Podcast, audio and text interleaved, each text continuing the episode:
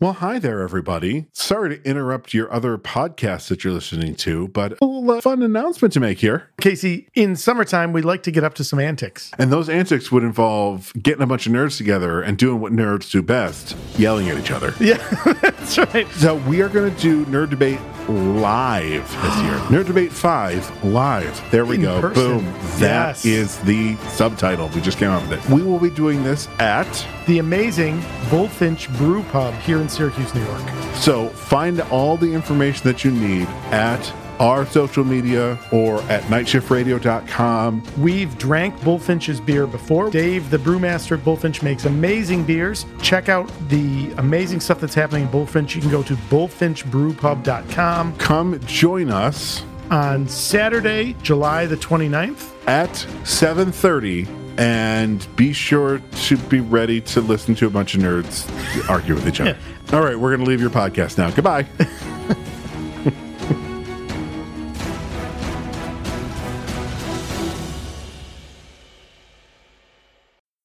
You're listening to the Superpod HeroCast, a night shift radio production.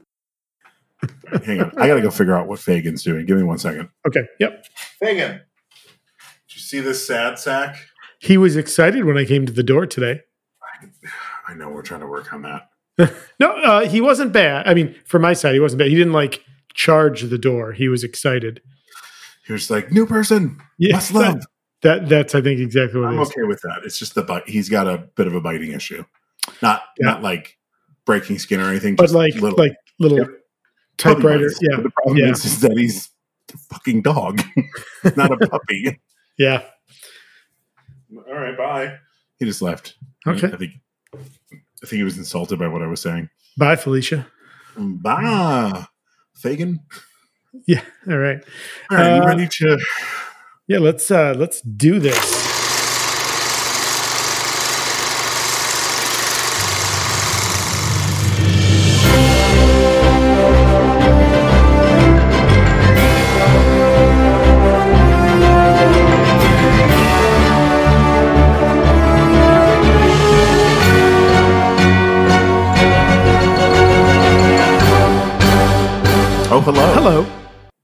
Welcome to the Superpod Hero Cast, guys with beers talking about movies with capes. episode 62. I'm Casey Ryan. I'm Todd Panic, and we and watched, we watched X Men Origins. Wolverine. Hey, Yay! We watched Let's a pull off the- movie. Let's pull off the band aid right away. This movie sucks. Oh, it sucks. It- you know, and it's you know how bad it it is. It sucks so bad. Yeah. Go, go ahead. Well, no, it, a, a good sign of how bad it is. I couldn't tell you the last time I watched this movie that came out 11 years ago. uh, 11 years ago. That's the last time I watched it. When it came out on video, I was so jazzed because I didn't get a chance to see it in the theater. And for some reason, like the news of the shittiness of this didn't get to me.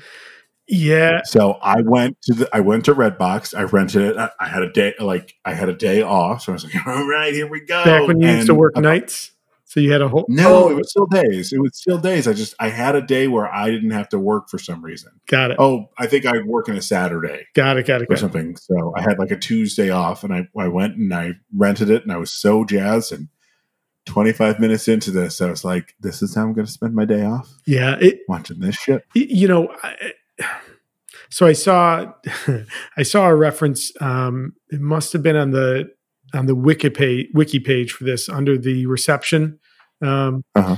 section. So i'm quoting from this from the wiki page. On review aggregation website rotten tomatoes the film has an approval rating of 37% based on 258 reviews with an average rating of 5.13 out of 10 the site's critical consensus reads and i think this is perfect. And in, in fact, we could end the podcast after this sentence. Though Hugh Jackman gives his all, he can't help X Men Origins Wolverine overcome a cliche ridden script and familiar narrative. So that'll do it So, for the Super thank Pod you. I mean, that's No. that's perfect. He is wonderful, and the film is a steaming pile of crap. I- almost all the actors are great in this. Liev Schreiber's great. Hugh is great. You, are you talking about Stryker, Danny Huston? No, He's, he's, yeah, fine. yeah, yeah. He, He's not. He's not. He obviously didn't watch X Men Two. he was like, I'm going to do it my own way. I'm like, or you could do it like Brian Cox because it's motherfucking Brian Cox. Or yeah, or or what does it matter? Because this is a fucking pile of garbage. Yeah. Uh, so who do you? I think maybe that was it. Uh, oh, uh, Taylor Kitsch oh, or Taylor whatever. Kitsch. Oh yeah, boy, boy, oh boy. yeah, y- Hollywood keeps giving him chances, and yeah. he keeps just fucking it up. They shoot that you know that is one of the many parts that gets shoehorned into this movie and does nothing but take away from it. Yep. Uh, yeah. I mean, so, yeah, I, this this movie was supposed to be part of its own trilogy called the X Men Origins right. trilogy. The next one is going to be Magneto. and then Xavier. Oh, okay.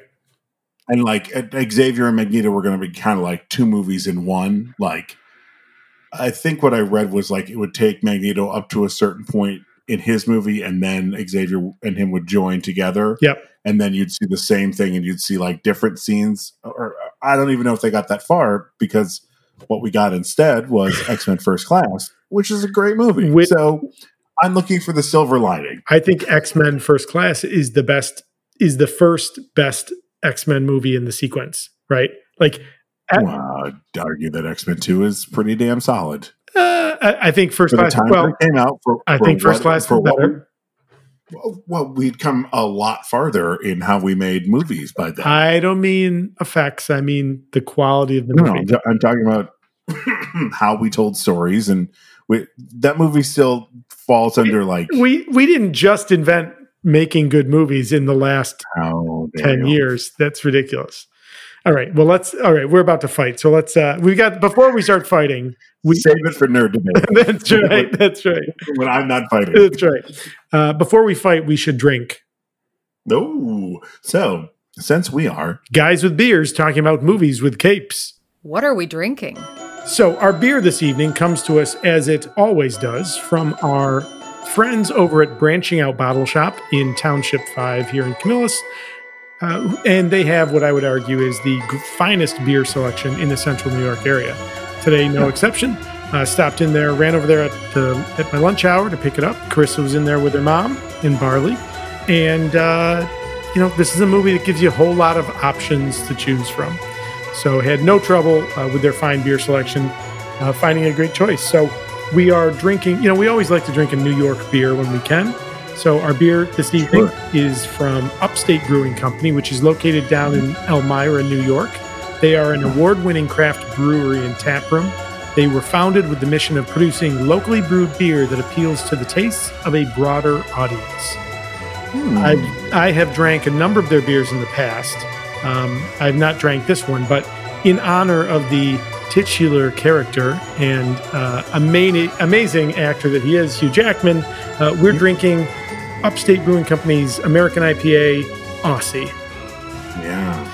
Uh, so, Jackman, how we love you. yeah, so Aussie is brewed exclusively with hops from Australia, hazy with tropical fruit notes of mango, papaya, and passion fruit.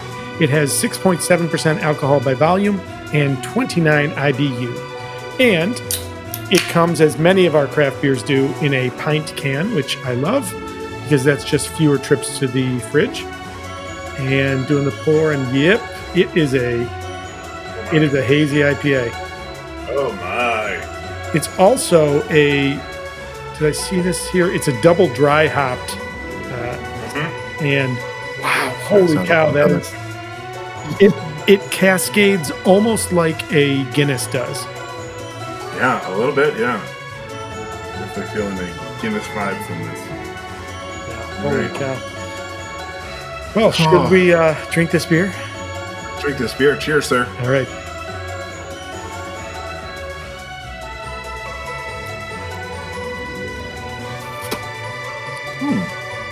That's a, man, that's oh whoa. There's like a lemon Yeah. right at the end. Yeah, it's Oh, that's nice. it's tart. Yeah, it's got that tart crispness. Yeah, uh, that's that's a good beer. Holy cow!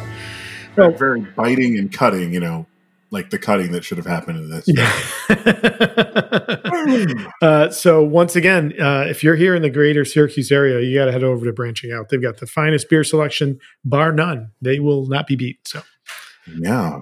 All right. Okay. Uh, well, I don't think we have any reshoots or reactions. No, we're still uh, we're sneaking a few in before these officially drop for the season. So yeah, we're we're So, coasting. like, pretty much no one has season four of this, or episode four of this season is just, gonna, or five is going to be like, all right, there's this and this That's episode, right. and there's this, right. and there's this, and oh, by the way, this. I say we go. Uh, you know, as far as I'm concerned, I've not heard any negative comments about this season so far. So I think we're fine. No, I mean, it's been Yeah. great. We're doing it right. That's right. That's right. Okay. Our IMDb score for this movie is a 6.6 out of 10. Mhm. We'll Mhm. save our reactions for the end. Yep. Mhm. Um, so this movie is directed by Gavin Hood. He has a a few acting credits. He has a vaguely familiar face. He's from South Africa. Um, he's a director, screenwriter, a few acting credits. You know, of note, I would say he directed um, Ender's Game, which was the film adaptation of, of a classic sci-fi novel. Um, Uh-huh. Also, Eye in the Sky was a movie he directed as well with Helen Mirren and Aaron Oh, it's- Paul. It's uh, Alan Rickman's is it his last movie? final film. Oh no, kidding! He's he's great. Have you never seen it? I I thought the name was familiar, but I have not seen it. So, is it worth watching? Yes, especially as an ex-military guy, it just it goes through, especially how different uh, England handles military strikes as to where we do. Oh, interesting. Oh, I'll have to The check that American out. show for one part, and I'm like, oh, that's how they think we are. Okay, great. Yeah. Um, so he's, you know, okay, Gavin Hood, that's him. Um, after after this, he directs Ender's Game, which, uh, you know, that was a big movie. It was a big I adaptation. I'm kind of multiple times. Oh, I you trying to watch it. Oh yeah, couldn't make it through it. the the the book is phenomenal. Um, the Sorry. author the author is It's a piece of problematic. shit. Yeah. Well, you, Gee, uh, uh, uh, a children's uh, book writer that has some problematic views on the world. The devil, you say? Yeah. So I would suggest that, uh, unfortunately for Mr. Hood, you know, he doesn't have a whole lot that comes after this film. Um, screenplay, there's two credits. Uh, one of them is a gentleman, Skip Woods, who wrote the screenplay for Swordfish. He's un-. Uncredited to adding some additional dialogue for Live Free or Die Hard.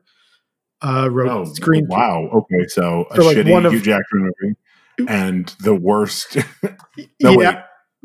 Live Free or Live Die Free Hard. or Die Hard is the one with Timothy Olyphant. A Good Day to Die Hard is the one that I've never seen. Right, right, right. Um, also wrote the screenplay for the A Team. He also wrote the screenplay for A Good Day to Die Hard. Sabotage, um, Oh, which was the Schwarzenegger, and then both, Oh, yeah, God. and then both Hitman and Hitman Agent Forty Seven. He wrote the screenplay for those. So okay, again, he's a he's got some credits. He's not the name that caught my attention. The name, of course, that caught my attention in the writing credits was Mr. David Benioff, best known Mhm. for destroying uh, the Game of Thrones adaptation. Um, you know, I was surprised at his writing credits ahead of that. He wrote the screenplay or a treatment for Troy, um, The Kite Runner, uh, Gemini Man that came out last year with Will Smith. Um, And Will Smith. and Will Smith. Uh, but eh, you know, again, I just didn't remember that he was involved with this. And then, of course, I saw that. I'm like, okay, that makes sense. I am of the opinion that David Benioff is a fine writer when he is adapting good source material.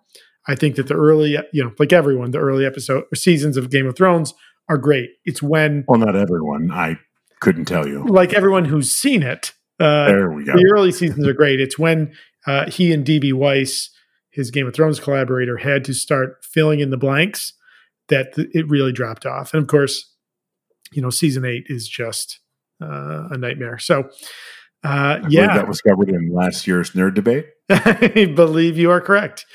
Uh, so that's what we've got for the production stuff. Oh, and uh, I don't think we gave the year. This is released in 2009. Should have never been released. okay. Hey, you ready for some almost casts? Hit me. For the part of William Stryker, Michael C. Hall was considered. Really? Okay. Interesting. That would have been oh, oh Michael C. Hall. Dexter. Got it, got it, got it. Yeah, who are you thinking? I was thinking Anthony Anthony Michael Hall. Sorry. I mean, he might have worked too. Yeah, uh, yeah, okay. Uh, Liev Schreiber was originally considered for uh, Stryker, but he requested to take the role of Victor Creed as he found the role more interesting. Dear Mr. Schreiber, you're 100% right. Yeah, yes. and gotta say, love Sabretooth in the movie. Mm-hmm. He's his second best part of the movie. Uh, also, who were considered for Victor Creed before Liev Schreiber got it were uh, Karl Urban. Okay. Would have okay. worked. Yep. Two yeah. Aussies fighting each other. Sure. and Gerard Butler. Okay. All right. I, you know what I like about Liev Schreiber is he's so tall, his, like and his quietness. Yeah, in, like, yeah. He's scary he, quietly. Mm-hmm. Yeah, Karl might have done that, but Gerard would not have. He would have been like screaming every line. Yeah, and you know what's tough? So how tall? Hmm, that's a great question. How tall is Liev Schreiber? Six four. Six four. How tall mm-hmm. is Hugh Jackman? Six two. Six two. Okay. Uh, and I wonder. One. Okay, so that makes sense. So in the comics, they probably put, they probably put some lifts on the. Uh, yeah, the, you know, one of the things I love is that you get you get that the imagery right from the comics. You know, we've we've talked about it. I think in every X Men movie, Hugh Jackman is like almost a foot too tall for Wolverine. I think Wolverine's five four, so he's mm-hmm. you know he's like a foot taller, which is fine. But in the comics, you know, one of the things I always loved about the rivalry. Fury, yeah. Yeah, it was always like this Mutt and Jeff kind of thing. You know, Sabretooth mm-hmm. towers over Wolverine, which of course means nothing when they fight. You know, Wolverine, you know, holds his own. So uh, I, that dynamic worked really well in this. Although, yeah, I'm looking at a picture of the two of them facing off, and it's not that pronounced. It's it looks like an inch or two, but mm-hmm. it it's he certainly seems he seems taller. I guess I, I don't know. He's just a big dude. I mean, did you see the thing about originally he was going to wear a uh, muscle suit? No, and and saw it and pretty much called Hugh Jackman. Was like, please get me your trainer right now. I don't want to wear this thing. That good call. I mean, uh, he looks great. He look, uh, you know, every time every time he does the the all fours pounce thing or charge. Oh my god! Like I'm like, well, oh my god, that's amazing. Because he's this big dude, and all of a sudden he does this animal. Like if like uh uh oh shit, the guy from Lost who's in this, Dominic Monaghan. Monaghan. Yeah, yeah. If he had done it, yeah, I'm like, yeah, okay, because he's uh, like a shorter, like lankier guy, but yep. he has just pound and pounds of muscle, and all of a sudden he does that. Yeah, he's got this amazing. like it's an effect. It looks like it's really him doing it. Yeah, he he really does. You know, I I'm a I'm a big fan of his. I, I think I've talked about the Showtime series um, Ray Donovan, which I think, yeah. like Game of Thrones, ends poorly, but the the early seasons of that I think are wonderful. And uh, yeah, he's he's such a great physical actor. He yeah, he's well, he was the, he was Cotton in the uh, first two Scream movies. The, Is he really? The killer. The guy who you who was well, spoilers for Scream, but yeah. honestly, it's like a 25 year old movie at this point. If you haven't right. seen it, tough shit. Uh, he's the guy that's framed for Sidney's uh, mom's murder. Right, right, right, right, right. he's like this intimidating thing in the first one, and then he's kind of intimidating in the second one, and then becomes kind of the butt of his own joke. It's pretty funny. He's um, he's amazing. Uh, for for the blob. Yep. David Harbour. I I saw that and I saw why they turned him down. He jokes that he would he was too fat.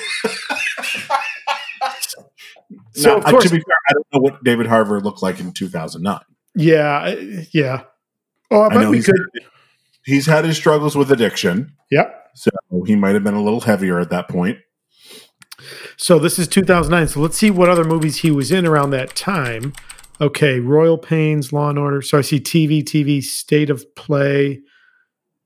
Uh, the year before, he's in Quantum of Solace. Greg Beam. I don't remember that.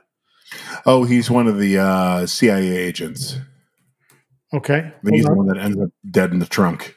Spoilers for. oh no. Uh, but honestly, don't watch Quantum of Solace. It's a stupid No, movie that could no. have 20 minutes tacked onto Casino Royale. oh yeah, yeah, yeah, yeah. He Was he a big boy? Well, just Oh no, David. yeah. He he looks like he sits behind a desk. Grr, Yeah, Where's, where's he a great big fat Uh, person? Danny, that was all Casey. I had nothing to do with that. What you- Todd? I don't know why you cut out the part where you said, "Hey Casey, do your really good Buffalo Bill imitation." I feel like I'm being uh, tricked here. I- That's bullshit. I guess I yeah, I guess uh well I am editing, so I guess that's uh, I'm editing this part, yeah. Um Yeah. yeah, that's interesting. Interesting. Uh the what's the guy's name? Uh Fred Dukes. Kevin Durand. I oh, like Kevin him. Durant. So we have two lost actors in this Oh, is movie. he is he in Lost? Yes, he is, and he is amazing because he is he is the guy he plays in the beginning, only like twenty five percent more intimidating in every scene he's in. You're just like, he's gonna kill everyone We're all gonna die. horribly and violently. He's really Yeah. It's a uh, listen. I cannot sing the praises enough of Lost. Yeah, he's uh oh, it was just and of course so I didn't watch Lost, so I didn't make that connection, but the movie I love that I do think of him as is uh as the character Gabriel in Legion, in which he is frightening with Vision Paul Bettany. Uh what oh yeah, Le- what a great Legion. movie that yeah. Uh, it's an okay movie. Uh, It is Oh. saved by Bettany and um, oh shit, what's his name? Fred Dukes, Uh Ke- um Kevin. Kevin Durant. Durand. Yeah. Yeah. Uh I, I The think you're being I think you're being unfair. I think there's uh Adrianne Palicki is in it. Uh Lucas Black. Th- th- there's You know what? It is. Kenneth it is Quaid been- is since it came out on uh, on DVD. Since I've seen it, so and I just remember like, oh, that was an okay movie, but man, the acting was great.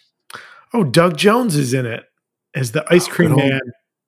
Uh-huh. He's one of the ones that gets yeah. See, I I want what's it rated? Five point two out of ten. That's that's uh, that's too low.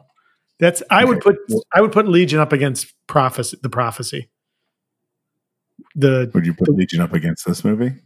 yes, I'd much Okay. rather watch Legion than this movie. One hundred percent.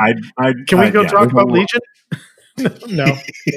Surprise, motherfuckers! We're going to talk about Legion. I'm going Oh. to try and remember the movie. that would be a great episode. Someone pulls a movie for us, and Yeah. we're not allowed. To, it's something we had to have already seen, and we have to be like, ah, It, we could do like the Ryan Reynolds where he he he uh he crashes the X Men X Men reunion. Did you have you seen that? It's a Zoom call. yes, yes, Yeah. I have. Yeah, and then of course my again, Peter McKellen just leaves right away. I don't think he was ever there because he was a still of. oh him. yeah, one hundred percent. But it's it's the best. It's so funny because he shows up. Hey guys, boop, boop. Yeah, that was good. That was good. Yeah. okay, for Kayla Silverfox, Yes. Maggie Q. Okay, I am not sure that I know who Uh, that is. she's on the team in Mission Impossible Three. She's the one who, who seduces Philip Seymour Hoffman. Oh right, isn't that Uh, two? Philip Seymour Hoffman. No, that's Stu. Gray Scott. Yeah. See, yeah, and First one was also from Mission Impossible Three, uh, Michelle Monaghan was considered for Kayla. yeah. Uh, she, she wanted to do it, but she had to turn it down because of scheduling conflicts. Mm. Or she got her hands on the script and went, "Oh God, no!" Isn't she? I thought I saw her pop up. Isn't she in this when we meet Remy LeBeau? Was that her like a cameo? No. Nope. No. No, she's not in it. Hmm. Okay. You're wrong. Okay. Uh, For young James Howlett, which is odd that it, says this because he's never officially called James Howlett. He's I- just I- called James. I'm sorry. I Okay. apologize. It wasn't. It wasn't Remy LeBeau. I. th- Uh, I think it's the carnival scene. Is that the? Oh no. Never mind. Okay. No, it's not her. Okay. Right. I know what you're talking about. The, the, There's a the blonde. person- So, yeah, well, Michelle Monaghan is a brunette. Well, she's been a blonde. Yeah, she's been a blonde. Oh, right. Yeah, there's something she was a blonde in. Oh, What was that? Uh, hey, you still haven't watched Kiss Kiss Bang Bang, one of her best performances. So, shh. uh, Matta is going through our back catalog of episodes, sending Yeah. high praise, and he said "Kiss Thanks, Kiss Matta. Bang Bang" is a phenomenal movie. I was like, "Well, Casey keeps trying to get me to watch it, so that makes sense." had we done a second season of Oh, you Oh, haven't seen that? that, it was going to be that the I- Transformers movie. Which Transformers? Oh, the Transform the cartoon Cartoon. movie. Oh, that's you, you would just be reliving your past trauma. I'm, I'm, I'm getting you back. okay, uh, for young James Howlett, Yes. uh, Cody Smith McPhee, which you don't know the name, Okay. but he was the kid in um, The Road. Oh, oh, that's a movie I think I watched. I think I watched 15 minutes of that and I was like, nope, I'm good. Started Nope, to read it. trying to murder a rapist child. I'm good, thank you. Yeah, it's a rough watch. I mean, Viggo Mortensen is phenomenal. Yeah. The, So you know who that kid ended up playing? no, Nightcrawler. no kidding. Apocalypse and Dark uh, and Dark Phoenix. I was like, Oh, what? good for you. Good for Good you. for you, buddy. I mean, Yeah. you're in seventy five. No, you're not even. You're not even in a good X Men movie. Excuse me. Uh, Scott Porter auditioned for Gambit. okay. Yeah. Uh, Scott Porter, has- Alias, It- right? Or uh, no. Is he in the Scott Porter? No.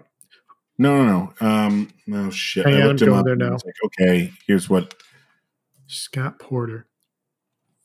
Oh no, I don't know what. It, he he has kind of a generic that guy look to him. Mhm.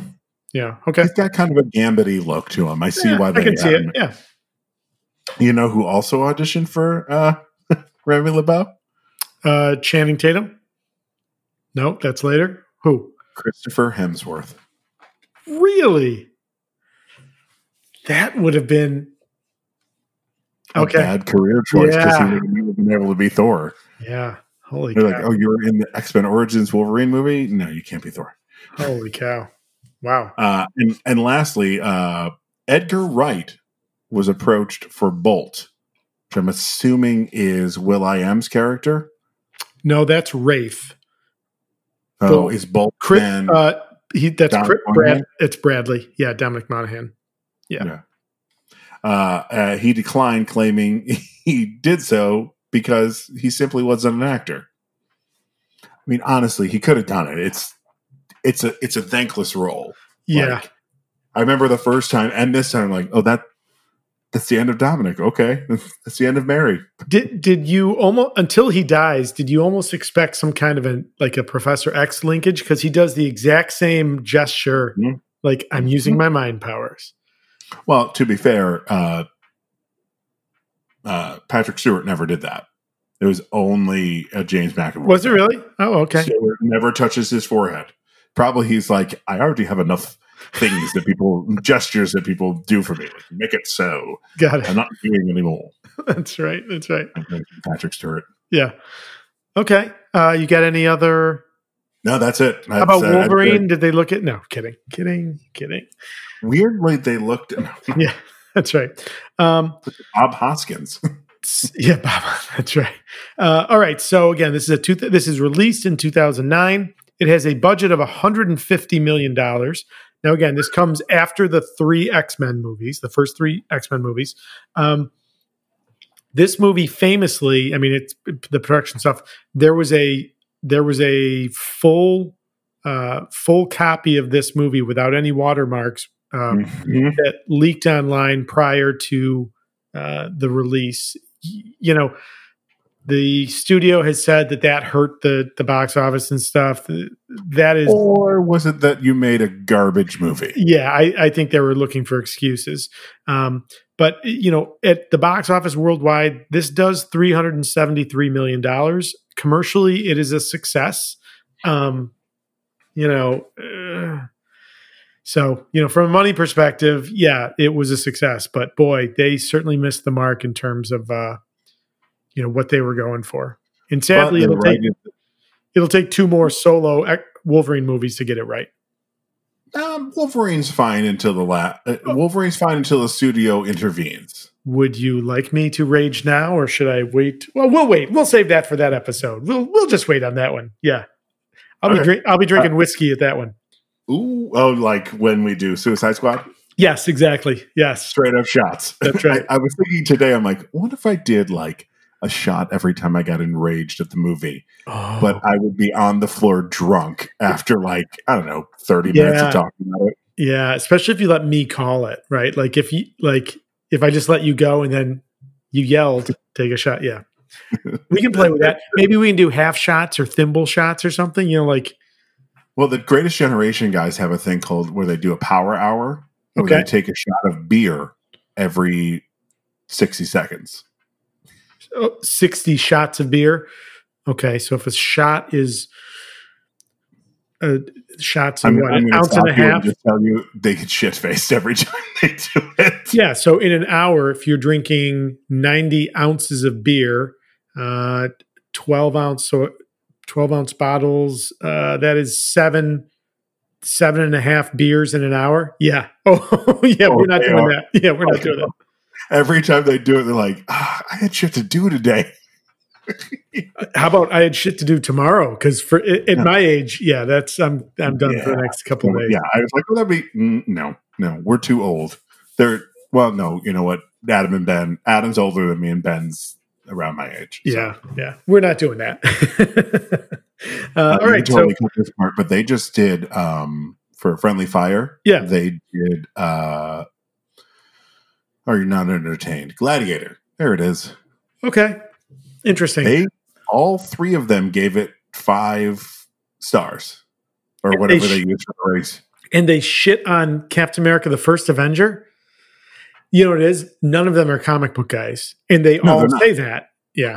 So They do, and that's fine. And you know, just like Ben just rewatched all the MCU movies, and he's like, I see the plot holes when you sit down and watch them all in a row. And I'm like, yeah, there are, but us nerds just go, yeah. yeah, it, it's still twenty. If, if it says DC at the beginning of it, then people get pissed. No, no. Listen, listen. You, you're you're acting like Marvel doesn't earn the the uh, the in, the the fanboy enthusiasm. They totally do. I mean, it's it, is just in, amazing. Twenty. Uh, what's the count with uh, Far From Home? Twenty three movies. Yeah, Mhm. I mean that's just fucking amazing. It- so okay, yeah. So there's a few things that don't line up exactly. So what? I mean, it's fucking amazing. If you say so, Chief. That's right. Okay. All right. Hey, do you want to get into this uh, turd of a movie and get it over with? Let's do the it. sooner we start, we open in ah, shit. I didn't write down the year. Sixteen ninety. no, no, no, not that far back. So we're in the Northwest Territories, Canada, 1845. That's what I said. Eighteen forty-five. Yeah, you totally said that. Clearly says 1845. There's a young boy in his bed, like has a fever, but also has the sweats. Never good. Um, Yeah. And uh, his father's like, "Oh, you're always." Oh no, Victor. Victor says, You're always sick. Yep. Victor, who's who's sharpening his fingernails. but he's like filing away the sides, and I expected them to play in later because he has full fingernails the rest of the movie with claws on them. Uh, he does, but they also seem to um, extend as he, Hmm. you know, like tenses. But he's he's realized that they're they're useful, and he they are sharpened into talons. I mean, there's no doubt about it. Victor's father comes home, is drunk. He's causing a ruckus downstairs. Well, so Victor's father doesn't come home. So Victor is at James Howlett's. Sorry. Yeah. I'm sorry, James Logan's. hou- Just James. We never hear the word Howlett in this movie. You're right. Uh, yeah, where did I see it? Hmm, Is it is it in a credit?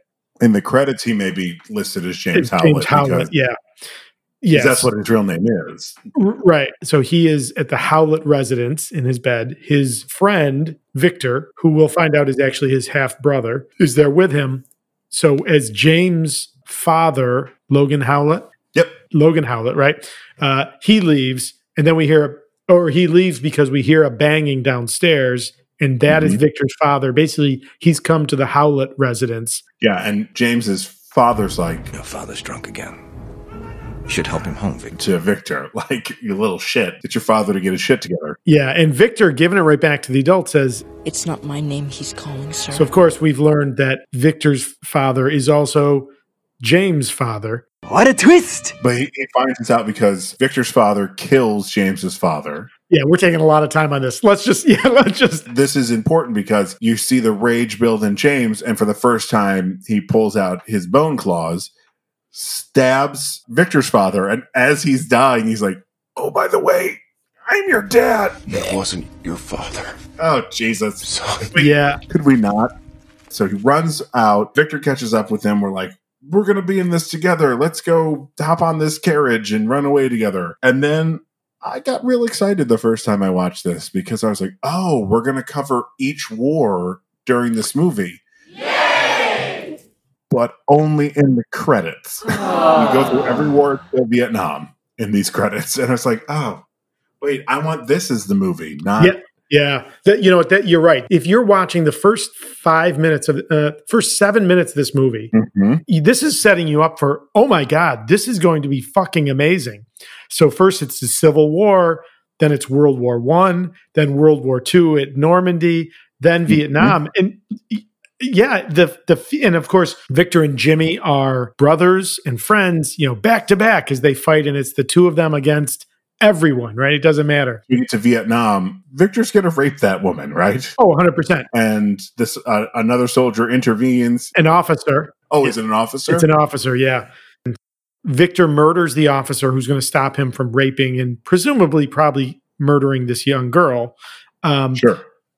As the other troops are responding to that, Victor kills at least one other soldier, maybe a couple. Jimmy doesn't kill anyone, but certainly protects Victor. They go back to back before they're finally kind of captured. There's, Well, and both show their claws for the first time. yeah, James pulls out his claws, and Victor lengthens his fingernails. yeah. I'm still excited about the movie at this point. They're put up to a firing squad. Then you see they're they're in like hot boxes, or they have a name, right? Solitary. It's not solitary because they're together. Yeah, it, It uh, doesn't look comfortable wherever they are. Sure.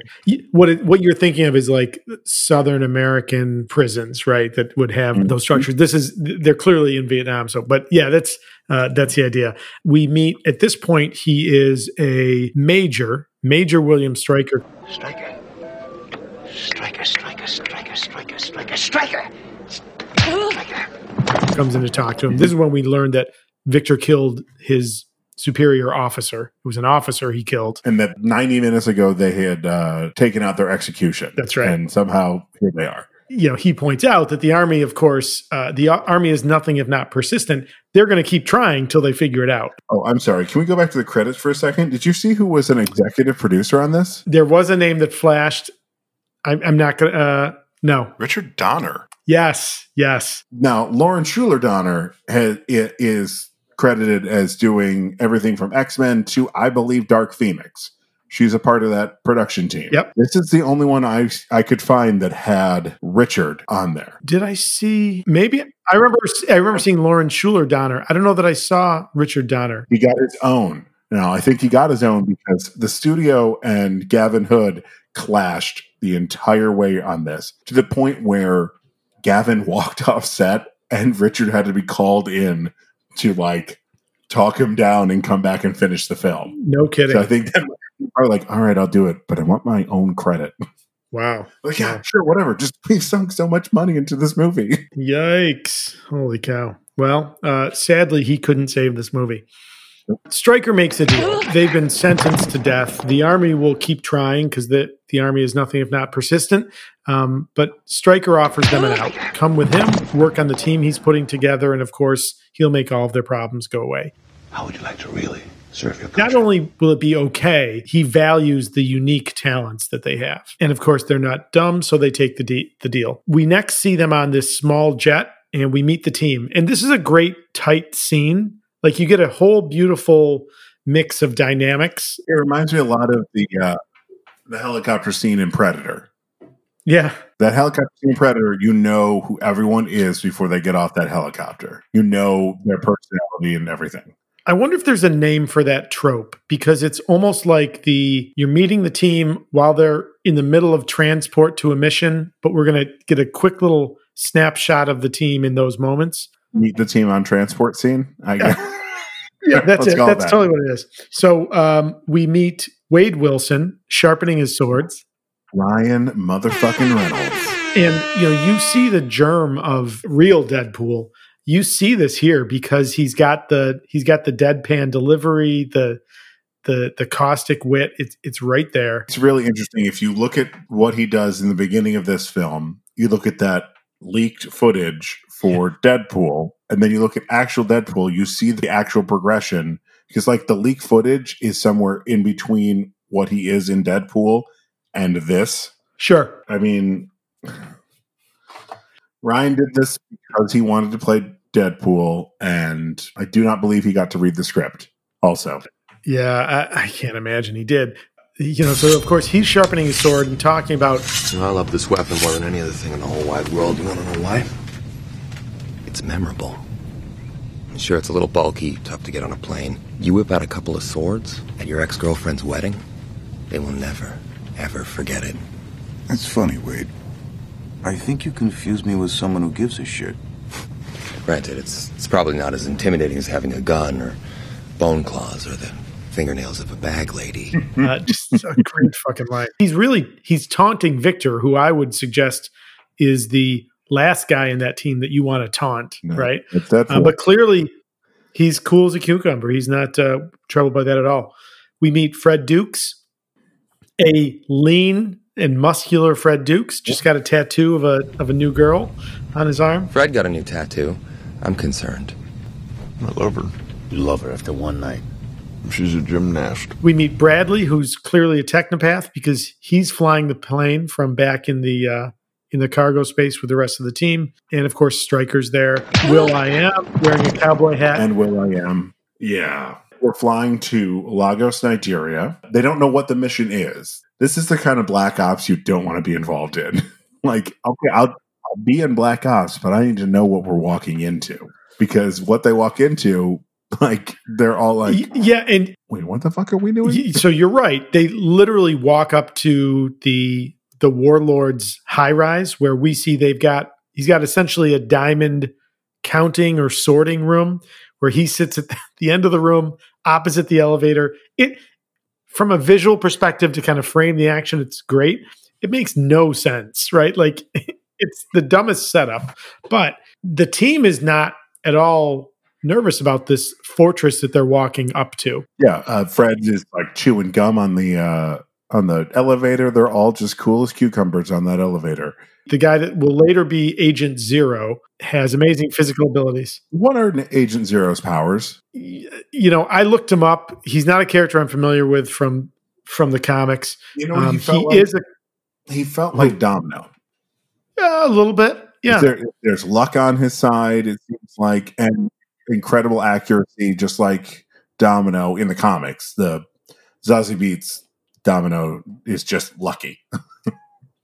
Yeah, he kind of has the generic um, agility, reflexes, you Uh-huh. know, quasi speed, right? Like he's just kind of a He has whatever power he needs for that scene. yeah, yeah. But he is the one that gets through the first set of defenses. Uh-huh. You know, a tank comes online um, that would be kind of the overwatch for the entry control point, and uh, Stryker turns to uh, Fred and goes, Fred? The tank. The tank. Yeah, I got that. So we we learned that, that yeah that Fred's is indestructibility. Yeah, he is the immovable object, and of course, later in the movie we'll see. But that's that's comic book accurate. Uh, it's and it's and of course how we, we see it. It's great. He he plugs the the barrel of the, the tank's cannon, and of course the tank is cartoonishly. is- yeah, just, yeah, yeah. Yeah. We'll we'll discuss when, when we see Fred Dukes after the scene. I've got some issues with that. okay. So they're on the elevator, and Wade's just mouthing off and mouthing off, and elevator doors open. He jumps out. He blocks all the bullets. it's an amazingly fun comic book sequence, and it's fun. It's fun. So so first of all, he's doing like the so ironically, he's doing what Don't. that's why, Why? he said he blocked all the bullets. Well that's what I'm saying. Well, that's what I'm saying. He here it's perfect, and not a single shot gets past him. End of the sequence after it takes everyone out. This is the most Deadpool I think he is in this movie. Okay. People are dead. the diamonds, you know, might as well be pebbles to Stryker. He could care less about the diamonds. He wants this hunk of black metal that the warlord has sitting on his desk as a paperweight. Is it vibranium? No, it's adamantium. That all that becomes what goes into Jimmy later. No. So um, he tells the this warlord he wants the medal, So he sends him to a village uh, three days from from Lagos. Right. West Uh, Africa.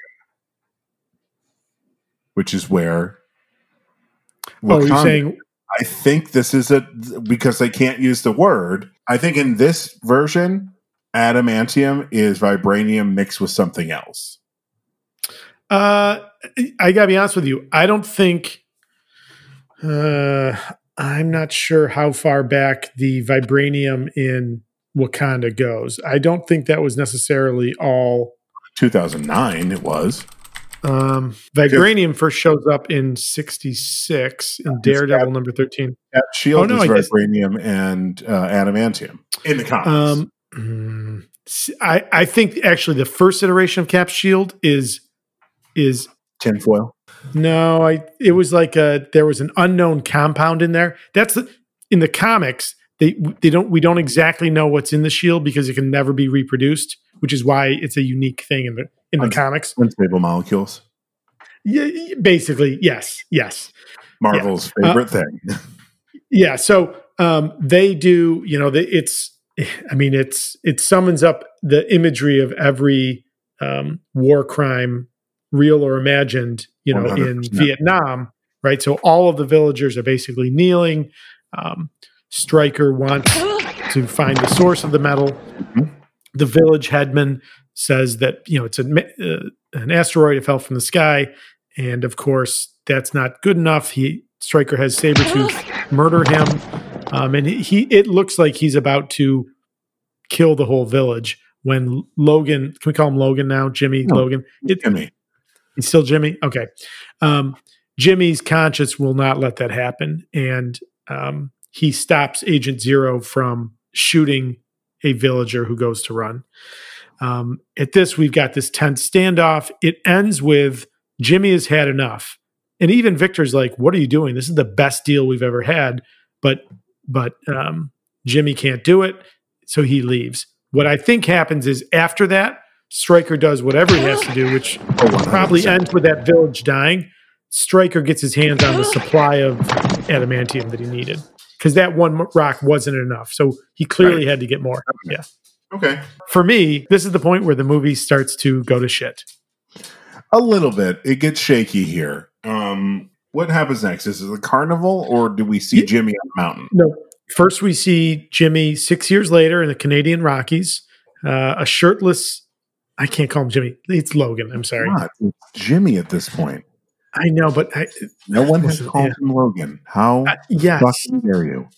All right. A, a shirtless Hugh Jackman and a half nude woman in this beautiful setting, the kind of thing that only happens in movies, right? It's like the, the cabin on the ridge and the. I'm like, yeah, it would be great to live in, but how do you do anything? That's right. I need a gallon of milk. It's ridiculous. this Um, the actor who plays Kayla, she has Michelle Monaghan vibes. I can see that. That same kind of look that Michelle Monaghan has. Yeah. Lynn Collins. Yeah. She does. She's great. I, Yeah. I really enjoy Lynn Collins a lot in this movie. Oh, she was in John Carter. She was Dejah Thoris. I forgot about that. With with uh, uh Taylor Kitsch. Yeah. Yeah. poor bastard. hmm So they they have a little moment. You see that he's kind of happy in this relationship. He goes to work. He, He works works- as a logger. Yeah, because it's Canada. What else are you going to do? Sure. Tap maple syrup. Oh, how dare you? That's their that's Um, their number one and number two export. I'm just stating facts. Really? Lumber yeah. And maple syrup. Like, Listen, Canada, please let us back in. That's, that's Maybe by right. the time this comes out, it no, wait, well, they'll, they'll, they may be like, you know what, we're, we're we're good. You don't have to come back. We're good. We'll just keep our border closed. and that'll be that. Jimmy tries to leave to go get on the um the truck to go work, and Kayla pops her head out. Hey. Comes back, gets a big old kiss. All the guys. in guys front of all the guys. yep. it's it's it, I don't know what it is, but it's like mom, not in front of my friends kind of vibe. That's exactly what it is. Um, and you know, it's great. So I say, when the movie starts to turn, it's not Hugh Jackman's performance because, of course, he's an amazing actor. So I, you know, I love all of his scenes, including the scenes with Kayla Silverfox. It's it's not that, but um, He had you to know, do I would the- suggest that with a with a actor with a less skilled actor, these bits could have gotten hokey. Mm-hmm. But of course, he's wonderful. he does the opposite of what Gal Gadot had to do. No, I'm sorry, he does the exact same thing Gal Gadot has to do. When we meet Logan in X Men, he is jarred, broken, angst filled. Sure, When we sure. meet Wonder Woman in Batman v Superman, she is jarred, broken, angst filled. Get to Wolverine, X Men Origins Wolverine, and Wonder Woman. There's some innocence and some playfulness to the character. Optimism. Yeah. I mean, Yeah. I, I, it's like I think the first time I watched this, I just hated the whole thing. So now I looked for, and I'm like, Hugh Jackman gives a really cool performance of Logan.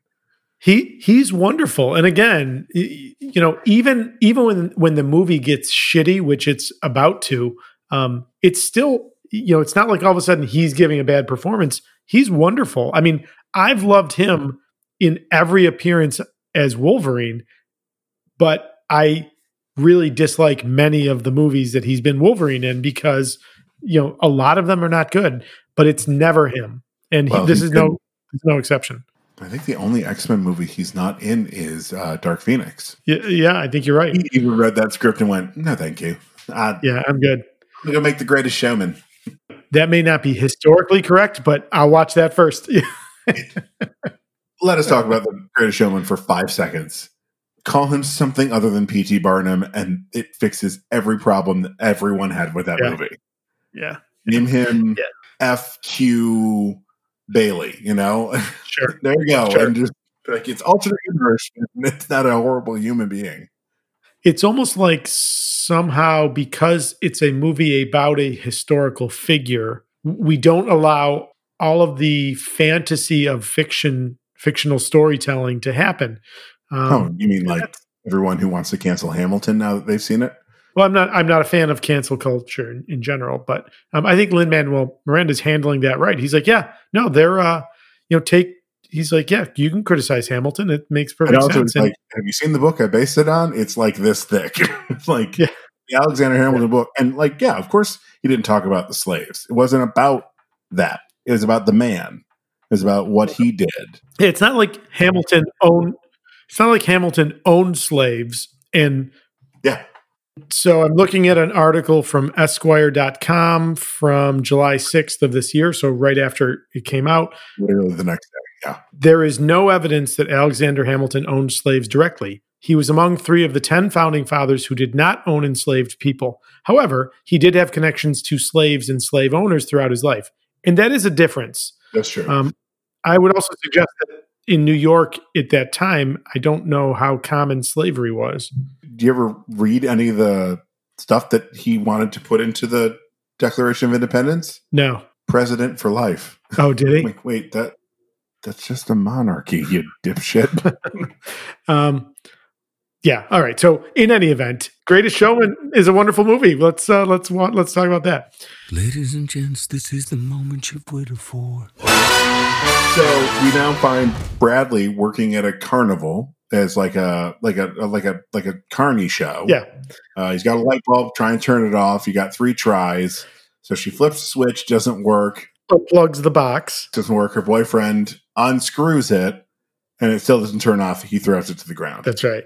Uh, this is the woman that I thought was Michelle Monaghan doing a cameo. That's that's the one that I thought. It's, it's her sister. That's right. That's right. Um, so uh, clearly, the the carnival is is done for the night. Bradley is in his trailer, which is filled with uh, little electric toys, Mhm. a train, a boatload of light bulbs, and everything. And he's he's uh, decompressing when he gets an, a loud knock on the trailer. He opens the door, and it's Victor and Dominic Monaghan, great actor. Like you see, you, he knows at the moment he, he's opening the door, he knows he's dead, right? Yeah, oh, yeah. But it doesn't go the trope road of a lot of movies when the character knows they're, that no matter what they do, they're going to die and pretty much tells Victor to fuck off. He, I, I'm glad they, like, of all the tropes they do in this movie, they stay away from that one. Yeah. Like, um, True Romance. It's probably the best example of that. It's one of my favorite movies. When, when Dennis Hopper knows he's going to die, he's like, you know why Sicilians are dark skinned? Yeah. Yeah. I, I cannot complete the rest of that sentence. But you know what's the best about that though is he never tells he never tells uh, Christopher Walken to fuck off. He never says the words "fuck you" or "fuck off," but he Yeah, does. that's what I mean. Like in all these other movies, where you, they know, like, uh, what was the one I just watched? There's something. Uh, oh, the Cold Pursuit, the thing with um, Liam Neeson. The when fucking ninety minutes of my life that I wasted and will never get back. oh, calm down, it's a great movie. Um, the part where one of the, the his brother knows he's gonna die Yeah, when they put him in there, and he's pretty much like, "Yeah, I did this, I did this. Oh, I also fucked your wife." You know, he just he lays in like, "If you're gonna kill me, I know I'm gonna die. So here we go." that almost uh, false bravado. I'm glad Bradley didn't do that. He, it, in fact, he's like, doesn't he say something like, "What took you so long?" Like, N- I knew this day would come or something. I always thought it would be Wade. He'd come knocking at my door. It's a tight scene and it's a great scene. I'm still in this movie at this point. I'm still like, okay, there's a potential for this movie. Yeah, that's fair. That's fair. This is a good scene. Um, so we see that Victor is clearly enacting justice for some unspecified bad act. So it, Bradley's clear. He do- and again, it's not what he says, but the way he plays it. My take on that is Bradley knows he deserves to die. He knows that he did things that, that were unforgivable. He does have this moment of bravery where he's like, I'm, Yeah. I'm not, Oh, you sound, sorry, no, it sounds better, whatever you did. I, I flipped it around. I had it the wrong way. Ah. Casey, have fun editing all that. Yeah. I just realized I saw your mic. The Yeah. this, the dial, the dial, the yeah, the dial should be towards you. Yep. Okay. All right. right. that'll be fun to. Oh, geez, man. Good luck. Well, um, TSB Army. If I suddenly sound a lot better, I figured out which way my fucking mic was supposed to go. to be fair, this is only the second time recording with these mics. We bought You're not we wrong. bought different mic. Third time we bought different mics. For, well, second time for you. No, this is my second time. Oh, I just something happened. Did you press the button on the I got nope. There we go. No, So you you don't. I just I got soft for a second. Okay. Um, It happens when you get older. All right. So, what I do like, well, one one of the things I like about this scene is at the end, Bradley's like, I'm not afraid of you, Victor. Not afraid to die. he's resolute until Victor leans in. And he goes, How do you know? You've never tried it before. and at that point, like Bradley breaks. Like you can see the fear, and I was like, oh, what a wonderful. Like it just it's played out beautifully on both their both their sides. It's a great scene. It's such a dark, wonderful moment in this shit movie. Like Victor and Jimmy. By this point, uh, let's see. Jimmy gets hit with a cannonball during the Civil War.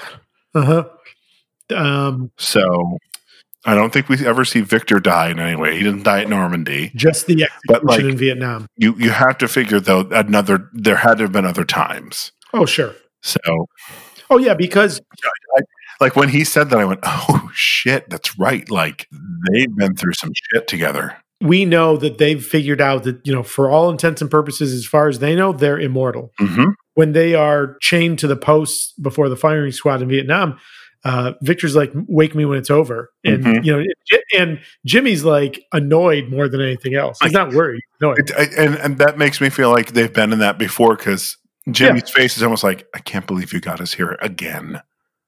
That's it, it's the I'm getting too old for this shit, right? Right? Yeah. Except literally it is because at that point he's uh what, like 120.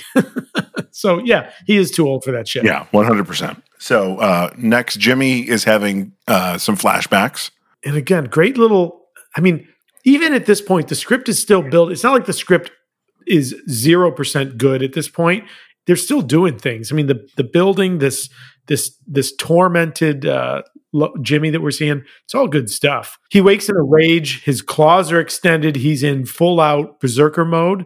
Um, Silver Fox is standing on the other side of the room, and as she comes back to comfort him, he sees that, of course, he has clawed her in the night. Now, she still has her arm, so it's not that bad, but of course, he hurt the woman he loves. Yeah, and she's like, "Oh, it's fine." Touches his chest, says, "Let's go back to sleep." So her powers work on him. Well, They I must, right? I wasn't going to say that that her powers are are that. Listen. just now, I'm just planting the seed that yes, oh, 100 percent they they have to. Oh, right, because that's why she's there, right? Yeah. To keep him under wraps. Uh, And every so- time she tries to get him to do something aside from the bridge scene, she is touching him. Oh, no. On the bridge scene, she touches him too, doesn't she? She only touches the other guy, and he's like, "How did you get? How did you do that?" Oh, 'cause he sees her touch. That's right. He notices he notices the touch of the other guy. You got the touch. You got the power.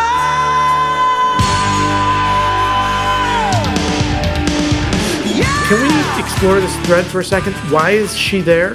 I, I mean, I know that I know that Stryker has her sister, so clearly she's working for Stryker. She's keeping tabs on him. Just keeping tabs on him. Keep tabs on him. Stay with him however you need to. And feelings emerged. I I really think she is simply there to make sure he Because stays. Stryker always knows where he is, and and he's not getting into trouble. Mm-hmm. I think so. Okay, I can accept that. Okay. Next day at the logging camp, Stryker pulls up with Agent Zero.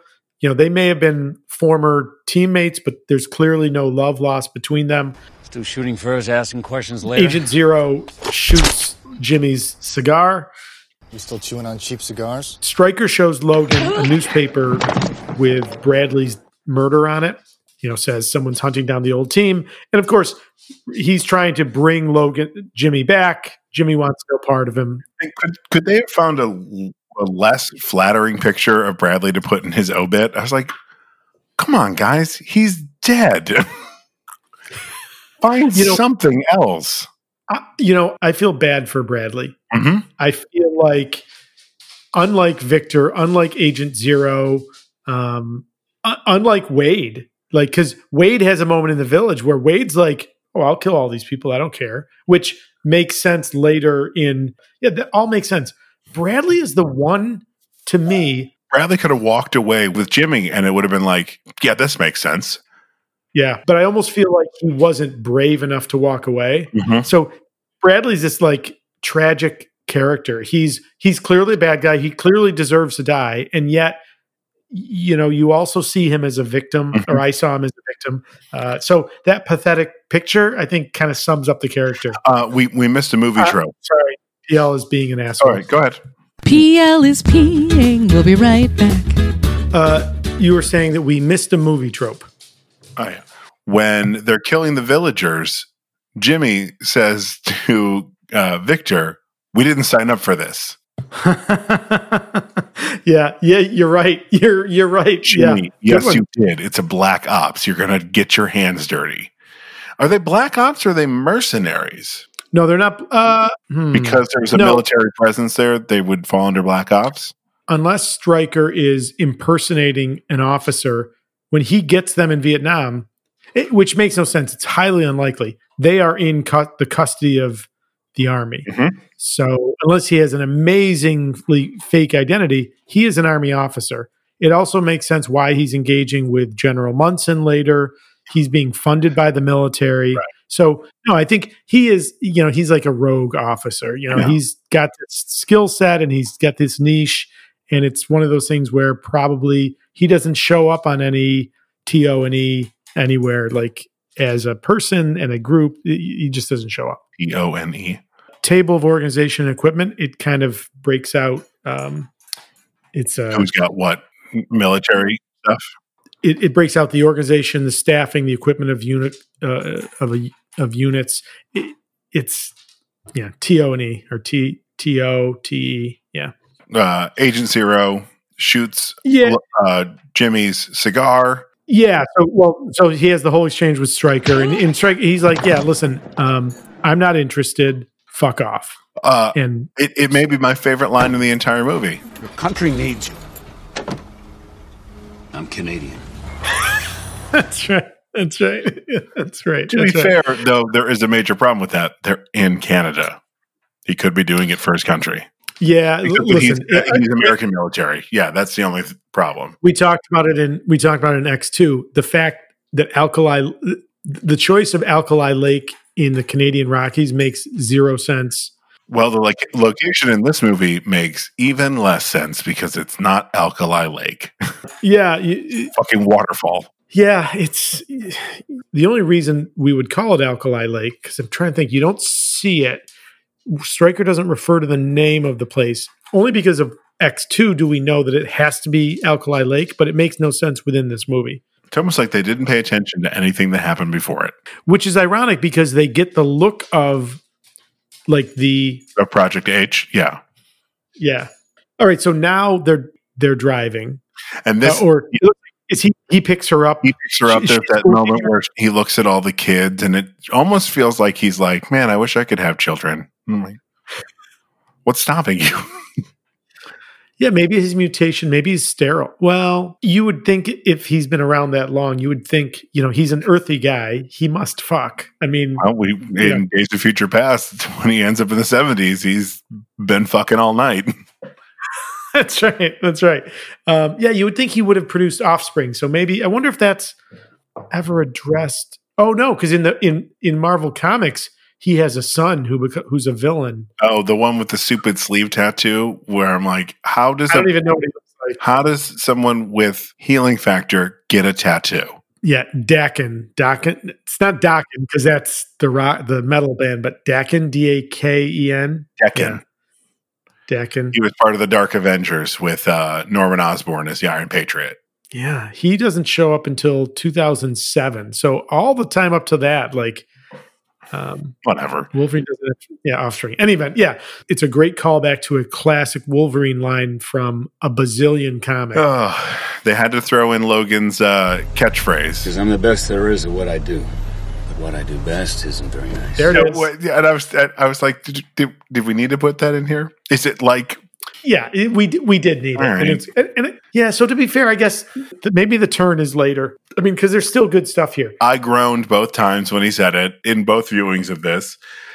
Uh, this is where we start to get a little shaky. Uh, Kayla is it's story time for some reason, and Well, well, first first we've got the guys on the bridge, which is a scene that Oh, right, I like. right. We're still, uh, and so there's these two guys on the bridge, and It's a two lane road. They're blocking both lanes, and they stopped in the middle of a bridge and got out of their cars and are chit chatting. just the one guy did. The other guy stayed in his car. He's at least smart. Oh, right. But the guy Right. that gets out of the car, Jimmy gives a little toot of the horn, and he flips him off. I was like, well, that was grossly unnecessary. Right? Jimmy's gonna go fuck some shit up. Kayla's like, Stay in the car. and he's like, I'm just going to ask nice. You know, you're expecting like, oh, it's it's about to go down, and of course it doesn't because Kayla gets out of the car. just touches the guy on the shoulder, and is like, hey, Boyfriend's got a big mouth. I know. Big temper, too. So please let us pass. and it's like, how did you do that? Women's intuition. Female powers of persuasion. It's a gift. Again, I love the acting there. Uh, I love seeing Jimmy see her do that, right, and notice that something happened there is great. They get home, and suddenly it is Jimmy needs a nighttime story before going to bed.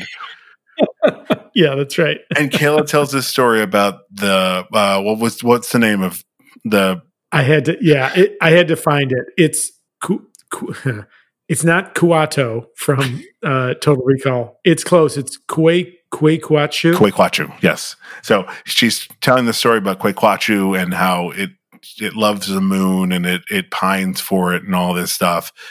And at the end, just like a typical dumbass male that was only half paying attention. Jimmy mispronounces it, and I does he say cuckoo or what he I think I think that I think that is the something? Yeah. Cuckoo Kachu got screwed. Kue Kuatsu. She takes pity on him. Yeah, just call it the Wolverine. That's easier. That's Yeah, right. You dumb man. So, uh, you know, daytime, Logan's at work logging. Silver Fox is driving alone. So, of course, in the comics, Silver Fox is the name of other agent that was, you know, managing um, here. So, all my notes are like Silver Fox is two words, but you're right. It's Kayla Silver Fox. Um, Silver Fox is driving alone. Uh, and she stops because Sabretooth is standing in the middle of the road. We know enough about Victor to know where this is headed, you know. Well, it's i- if you don't, you know by the fact that when he walks up to the car, he tears a giant hole in the side in the hood of the car. The bag lady fingernails are out, and yeah, something bad's going to happen. Victor kills Kayla. Uh, Jimmy gets the bad feeling about this back at the logging camp. He finds was it a wolf head? No, it wasn't that big. It was a Wolverine head. Oh, was it a wolf? Oh, it was a Wolverine head. Yep, of course that makes perfect sense. So he, the But but does it? Victor doesn't know about oh, is it a fox head? It looked like a no. dog. it- no, it's a it's a Wolverine head. Oh, was it? Okay, all right. Uh, It's just like, wait, hang, I I mean, I understand the symbolism, but Victor doesn't know about the story that Kayla told, or he shouldn't. That's true. Oh yeah, that's true. That's it. You're right. You're right. That makes no sense. Um, So she he finds. are we sure it's not a fox head? Oh my god, are we really going to argue about this, It makes sense if it's a fox head. Todd? We are thirty minutes into this movie. Right, Can we? Fuck that. Okay. Uh, yeah. he finds Kayla's body, and of course the Eye of God shot. Um, Mhm, the he- screaming to the heaven.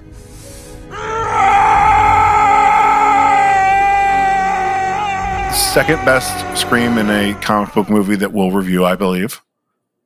Chris Reeve. oh, okay. Yeah, that's it. That come on, that that is rip your heart out and throw it on the floor and do If you a little dance on it. look, good talent is good talent. Yeah, absolutely.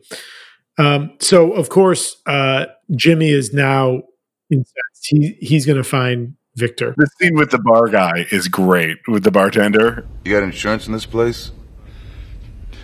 No. Too bad. Jimmy slams the double doors of this, you know, Canadian Rockies logging bar. Uh, It's a barn that's been turned into a bar. yeah, yeah, and uh, and it's like you know the the stools are literally tree stumps. The bar is you know sl- you know planks of lumber. Um, hmm and uh, as the bar starts emptying out, of course, we we know what's happening. The showdown's going to happen. So first fight against somebody with powers. Does not go well for Jimmy. But fuck, what a great fight. I don't think Jimmy gets a punch in. Um, He might get one slash of his, it's not entirely one sided, but it's like Jimmy doesn't stand a chance. but what he gets in, Victor's like, oh, that was cute. All right. In this fight, Victor is the older brother, almost toying with younger brother. 100%. And it ends with, oh, God, him breaking off his bone claws. Oh, bleh. He uh, stomps on his left claws, and they snap, you know, a couple inches out of his of his uh, hand. Yeah, it, my only problem with that, though, is bones don't have pain um, receptors. no, you're right. Uh, he- but are we treating them like they're they're they're an animal? Sure. But let's talk about the logic of it, though. I mean, I'd rather spend time on this than the rest of the movie. Is it that he, like a dog or a cat, he Yeah, has uh, quicks in there? let's say that. Yeah, Obviously, hurts him a lot. Like an actual bone is broken, but we're, when we break a bone, we don't react to the bone breaking. We react to the tissue and everything getting fucked up around it. Yeah, I assume I've never broken a bone. knock on wood. Me too. Yeah, and in fact, the pain is so intense that that Jimmy passes out. So it's got there's got to be something in there to, to make that happen. I, I like the idea that um, that they are they have a quick that there's that there's nerve tri- tissue blood supply. Yeah, that makes sense. well, I think some of this is covered in the Wolverine. I feel like They talk about the bone. I don't want to spoil too much, but I'll, I'll cut this. Jesus Christ, why? Maybe that's part of the mechanism that gives him the control over them that he has because he can extend. like, like a tendon. yeah, because Yeah. he can extend He one at a time. Yeah, exactly. So fast. Mhm. Yeah. Logan wakes up in the hospital. Stryker is there. and Logan's ready to be part of this experiment now that that that he's got him for. So they take him to not Alkali Lake, Alkali Waterfall. So the waterfall is jarring, but it's not like a rainfall, like a rainforest waterfall. It is the Rockies. The the the trees look right. I mean, it's the right kind of trees. Right, it's a natural waterfall that just happens to be because there's an overflow of water on top of the mountain. Yeah. it's not like a river that leads to a waterfall. What what they didn't do is it doesn't look like the alkali lake that we will see in X Men Two. That's No, because the entrance and exit is at the top there, and at Alkali Lake, it's at the bottom of the mountain. Oh, oh, I see. What you, uh, I noticed that structure. So, is this even supposed to be, be Alkali Lake? It has to be because that's where that's where it happened. That's the room where it happened. So, um, yeah, you're right. It it makes no sense if you think about it. What they had to do in X Men Two to to film those like memory scenes of him and the generals on like the you know like the catwalk that looks over down looks down into the lab area with the Well, those were in X Men One, also. oh were those in one well what Yeah. they did in this movie From X Men One to Two to this, they're all They're it's the same yeah. kind of idea. yeah and you would Continuity there is pitch perfect. You would think it would be harder to have gotten those elements right than it would be to just establish the lake, like fly into. than whether or not it's at the top or the bottom of Yeah. the lake. Because you see when there's that helicopter shot coming Yep. in, you see a lake at the bottom. So you're like, okay, is that Alkali Lake? And we forgot up and down. I mean, Uh, do we need to get Grover in here to teach us near and far again? Come on. Yeah, it. Yeah, it's Jesus. it's a weird. It's a weird. It's a weird choice. Uh, who knows? Um, Uh, somebody talks about an island. Is this no, when that's later. That is. Uh, that's after this. somebody mentions it here too? It's mentioned twice because I wrote it down. And my next note after that is Mm, why. my reference. All right. My I my first reference to the island is when he reconnects with Wraith in the boxing gym. I didn't have a, uh, but maybe I missed it. But I didn't have a reference to the island before that. Yeah, somebody mentions it, and I'm. Uh, is it supposed to be Muir Island? No, it's Three Mile Island. Right, It's- it becomes Three Mile Island. But I, I feel like for the comic book nerds, because Muir Island is very bad to mutants in the comics, um, it's where they're rounded Yeah, up. yeah, yeah, but that's Uh, later. That's I, I- It's like where Wolfsbane yeah, is. that's coincidence. But but but yes, it's later in the continuity. Well, I mean, the X Men continuity is so fucked up. Like what continuity?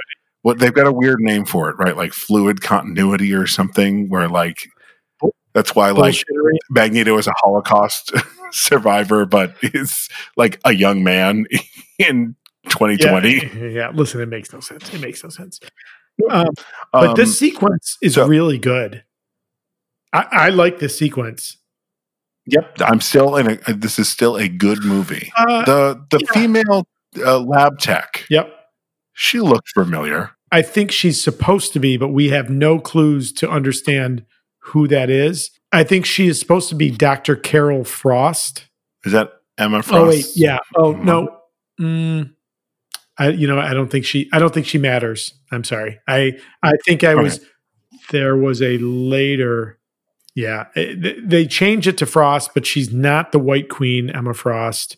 Or even her mother or anything like that. Yeah, it's you know it's it's one of those just there's no logical linkage there. Yeah. So, um, yeah, this this whole sequence of him getting the uh, the adamantium put in is really, really M- might be one of the best like non-action sequences of the of the movie. Like it's he flatlines and everyone's like, "Oh, it didn't work," and then he, his heart starts beating again, and he comes up in full berserker yeah, mode. it, it- you know, it's this great concept. So the metal. So why is he got to be submerged? Oh, because the metal, the adamantium is molten, so it can flow around his bones. So it's you know hundreds of degrees. Uh, It's supposed to be like counteracting that by cooling. yeah, right, and even right, and even that is uh, he. It's still going to be more pain than any human has ever endured. Uh, it's a this wonderful sequence, and it's the moment that it turns where you see like the X-ray view or a fluoroscope view of of uh, of Jimmy, right, with the the traditional view of the skeleton that we'd expect from X-rays, and all of a sudden the skeleton turns um, solidly opaque as if it became a dense metal that the X-rays couldn't penetrate, and so we know now the adamantium is bonded with all of his bones. You know, for the longest time, well, when Wolverine first came around, the claws were not in his body; they were just part of the suit that he I wore. think that was I think that literally might have literally only been like two issues. Like it was it was right when quick. he first appeared in Incredible Hulk. Yeah. yeah, and then they're like, "Oh, wait, this is stupid." Yeah, Um, that's right. You're correct. Yes. So when he lost his adamantium during X-Cutioner's song in the '90s, you were out by this point. Uh, and I have I stepped back into it a couple times to see what was happening. I gotta be honest with you, I did not like Bone Claws. I did not like Feral Wolverine.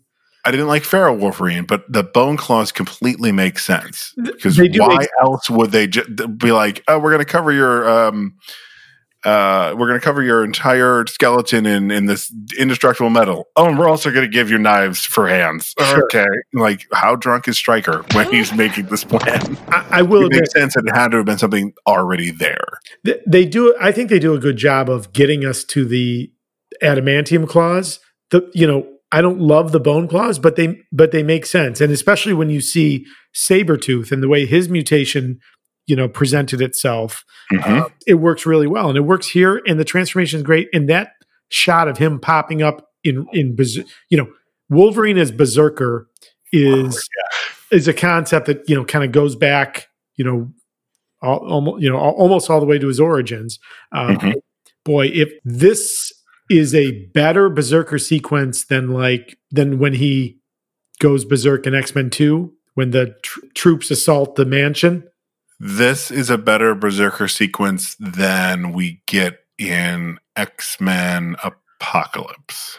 which I haven't seen, but uh, Yeah, it's looking forward to that. But this, I, I, so as I'm thinking through this, this might be the best Berserker scene, bar Logan. bar bar. I was say aside from everything in Logan. I feel like even that shot was so heavy in the marketing. You're sitting in the either in the movie theater or you know you got it from Redbox. You're like, fuck yeah! Now we're getting the fucking Wolverine movie. Still, I'm still into this movie at this point. Yeah, the escape is great. I love the escape. Buck naked Wolverine running through the forest. Yeah, uh, it was funny. So we uh, we both watched it on Starz on Demand, and uh, the warning for um, brief nudity came up. I was like, "Who is nude in this?" Oh, it's Hugh Jackman's ass. Yeah, it's just a little tushy. Um, he does the Richard Kimball, I didn't kill my wife. I don't care. and he does the Peter Pan uh, off the waterfall into Alkali Lake. Which again, yes, now I see.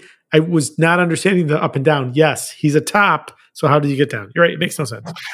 and also, um, that's what I was going to say. We can now call him Logan because he gets new dog tags That's in right. the scene, and the uh, it, his code name is Wolverine. That's right. So, do you know who the, the, this old couple is supposed to be?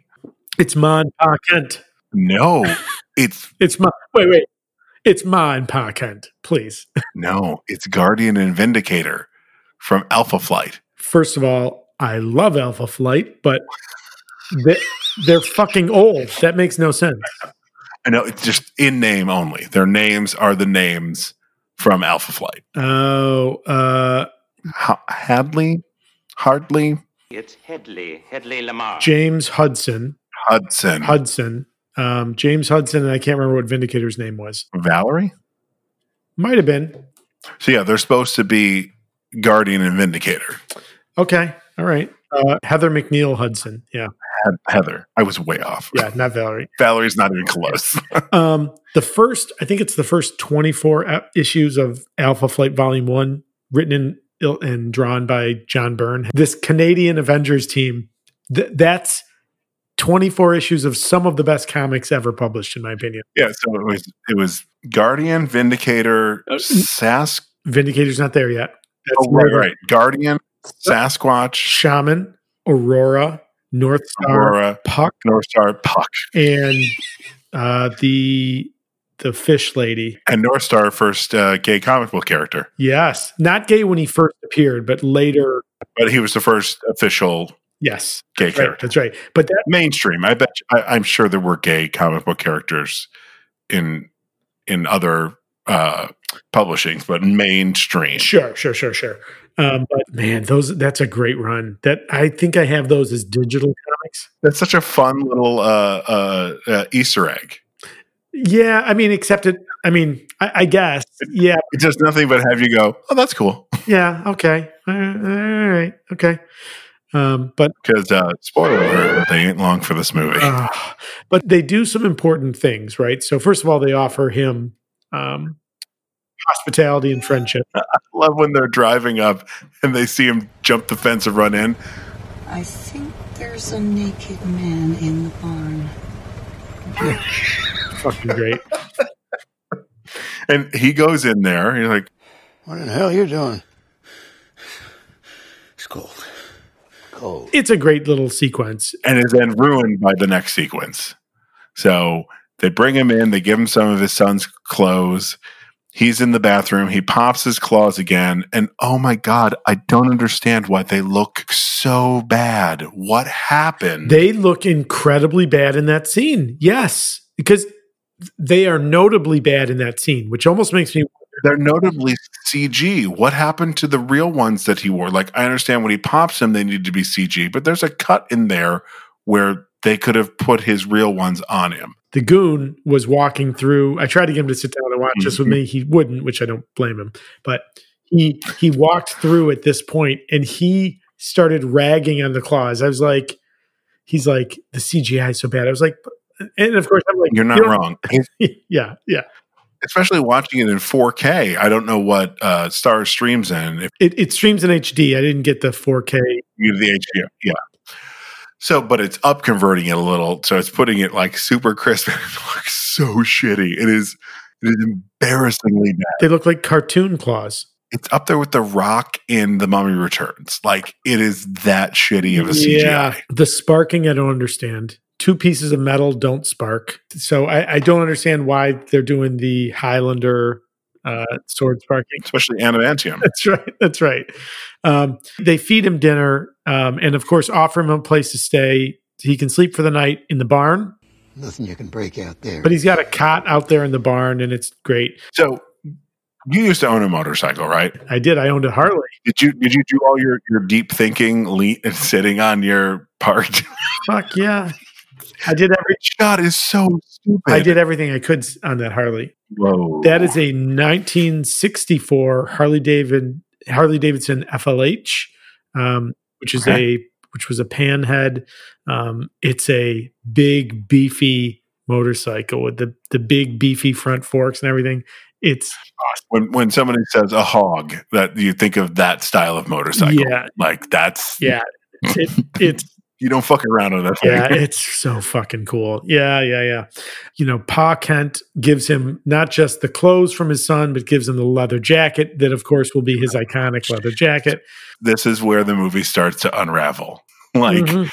the claws, the stupid shot of him sitting on the motorcycle like that. Here's a jacket that you'll wear in in uh, X Men One. We need to you know explain how you got this jacket. It starts to feel a little shoehorned. Yeah, It's like uh, how we find out how Solo gets his last name in Solo. It's unnecessary. yeah. No, you're right. You're right.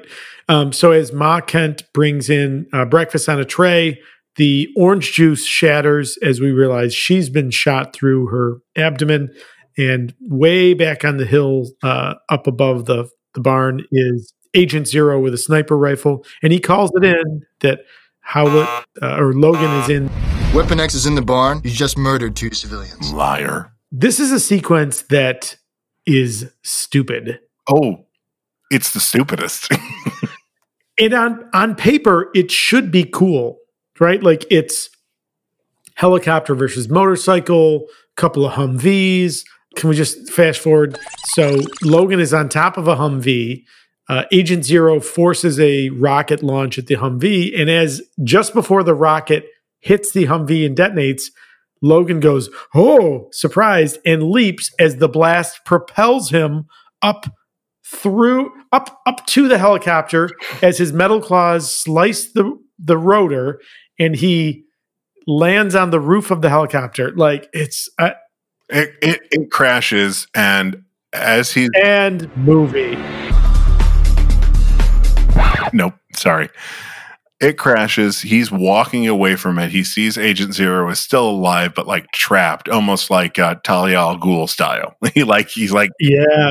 in this weird position. I think he suffered a spinal cord Oh, injury. I think he's paralyzed. Sure, but he's Yeah. alive. That's the important thing. He's alive. Because as he's walking away, for some reason, gasoline is on the ground. Like it could not have traveled that far. It's not on a hill. It's not even on a slight incline. It's a fl- it's fucking Canada. It's flat land. It's the second stupidest logical gaff in the movie. We haven't hit the first one yet, but I'll. Oh, I know what you're talking about too. But yeah, and uh, again, is that why they show that his claws make sparks so he can just take his claw and flip it on the ground?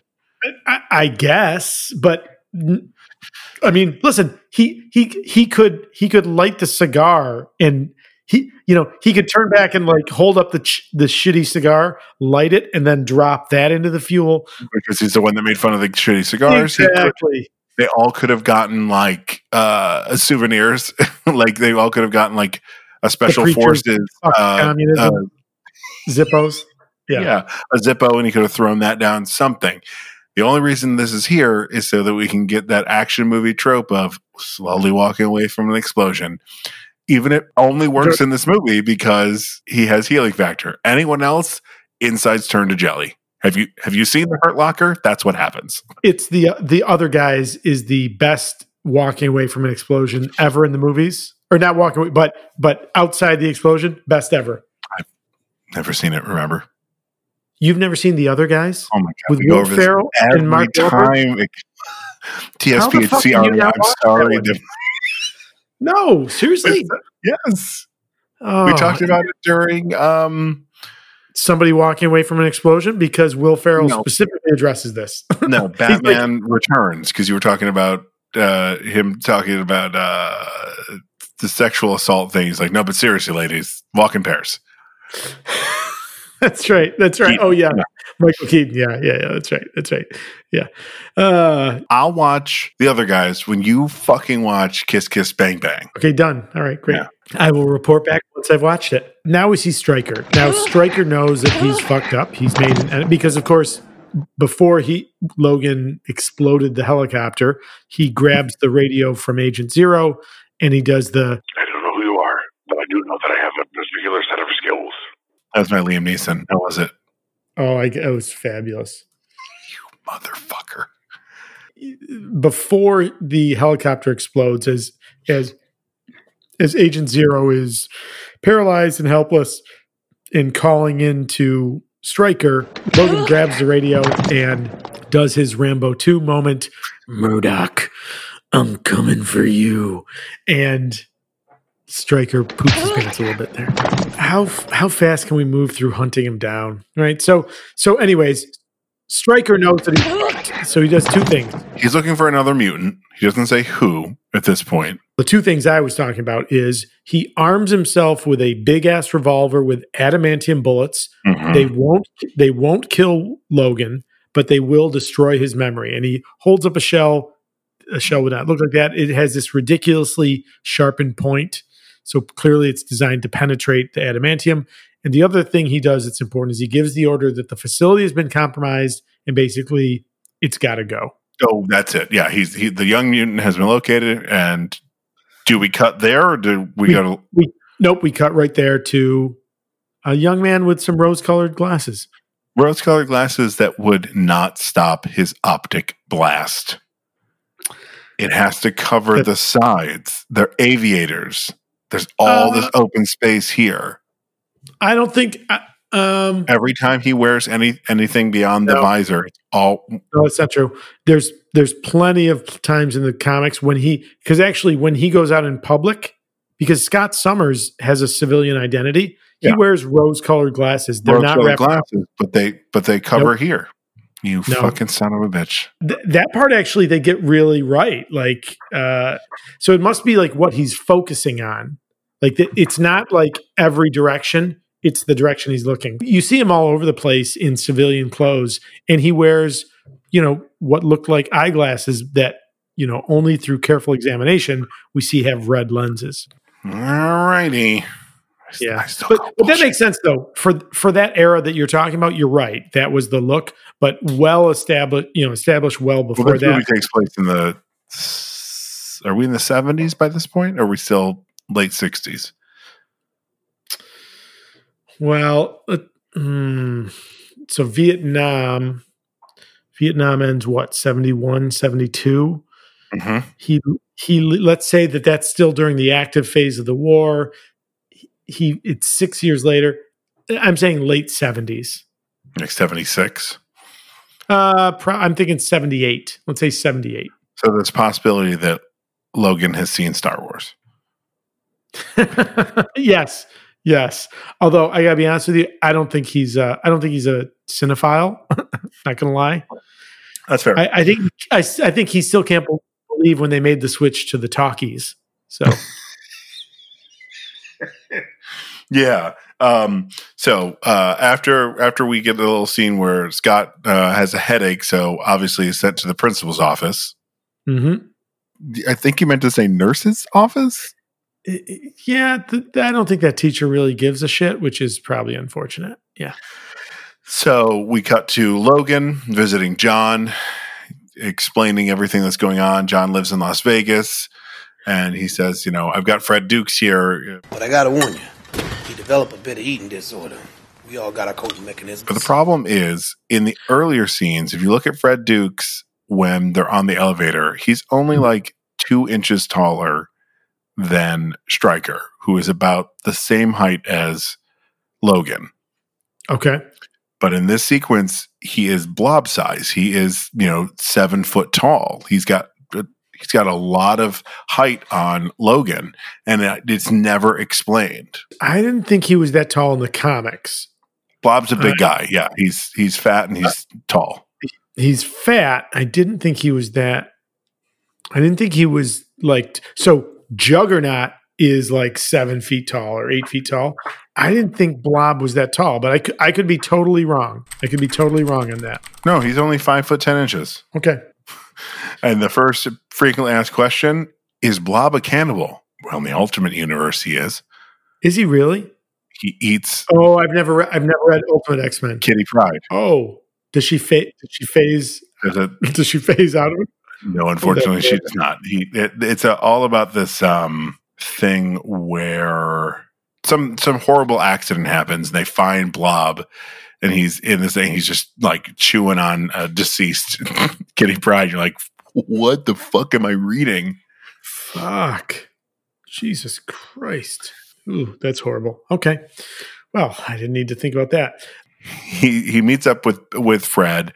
Fred's not going to tell him where the island is. He starts to walk away, and he goes, "Come on, Bub, for old time's sake, huh?" Fred turns around. Did you just call me Blob? And again, another nod. You know, in the comic books, Wolverine's calls everybody Bub. So it's just a great little right because because uh, uh, John's like, "Why'd you call him Blob?" I didn't call him Blob. I said Bub. yeah. Um, Which we talked about in X Men One, but it, it, it stands to be brought up again that apparently Hugh Jackman sprinkled bubs all throughout the movie, and they had to go through and cut them all out and just have the one on Liberty Island. No kidding, right? Because it wasn't earned. It's earned when it happens in in on the island when he jumps down to, to face off against Sabretooth. Yes. Hey, Bub. I'm not finished with you yet. Oh, he said the thing that he says in the comics. That's true. It, you know, that's true. It's the same buildup that we when when Cap says "Avengers assemble." Sorry to. Oh my god! Calm the fuck down. We're not. We're not even close to there. Just do Endgame. Okay. Yeah, let's just do Endgame and confuse our audience. our audience has seen those movies. Why would we think have they? they? Yes, they have. They're great. They're the greatest comic book superhero movies ever. Oh, so, shots fired. Sorry. All right. and our audience uh, tell you that you're wrong. Um, yeah. so, so yeah, but okay. So in the comics, Blob is five ten, but Fred Dukes in this has to be like six seven. He towers he over Hugh tower? Jackman. Oh yeah. Um, do you think that maybe? So it's not explained but mm-hmm. clearly something happened physically to Fred between the last time we saw him and when we see him now. is it possible that he grew in height as well as you know 400 pounds? So by this point in the comics, they started doing the bullshit secondary mutation and taking the less popular characters and adding something interesting to them, like the White Queen, instead of just being uh, telekinetic, she now Is- can have diamond skin. I'm just like, who who Yeah. gives a fuck? So that's your so that's the post Claremont era. Is that the Jim Lee era? It's post Jim Lee. No, this was like this was like Oh, 2005. So Yeah. maybe they're doing that here. Again, that's the problem with these characters that run so long. You know, to find new ways to tell interesting stories, you have to s- essentially start doing stupid shit, and that's what's oh, happening. like putting uh, the Dark Knight in a bright blue metal costume. Did you see this bullshit? What he's going to start wearing in the comics? No, no, no, no. That's the the best comics right now are not Marvel or DC. You know, they're they're these smaller companies that are telling more interesting and more original stories. One hundred percent. What else do you want to talk about? I mean, Scott gets kidnapped by uh, Victor, and then during the boxing match between Logan and Fred, Fred lets out. Uh, and uh, prisoner escaped there once. Who? Uh, his name was Remy LeBeau. He was a uh, street hustler from New Orleans. The the, the guards uh, at, at the prison called him Gambit because he kept taking all their money at poker. That's all I know. So they take their bikes from. Here, here- here's a bit of logic that that doesn't work. from Vegas to New Orleans, that your, your ass is sore for days. That's what she said. That's what who said. I never know. Wait, can we talk about how much they fuck up Cyclops though?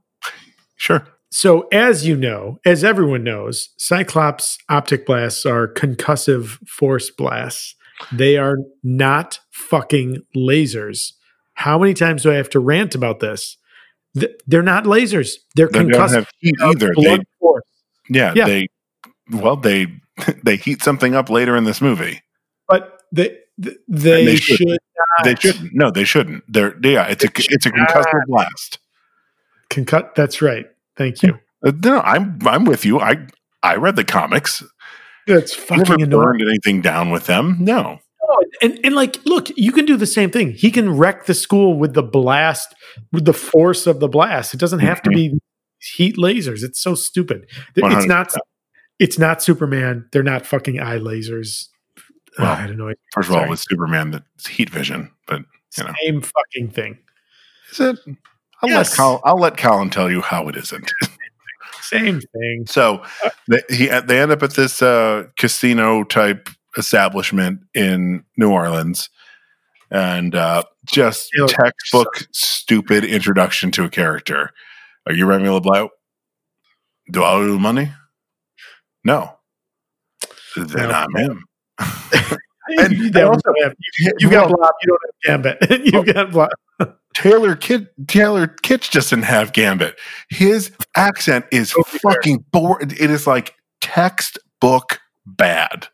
Yeah, yeah. No, you're you're 100 percent right. You're Because 100 percent right. like the guy on you, you did you ever watch the old animated series from the the nineties? Uh, that, occasionally that guy was half. doing a full Cajun accent and talking like this, and you're just like, yeah, okay, I get what you're doing. It's bad, but at least it's consistent.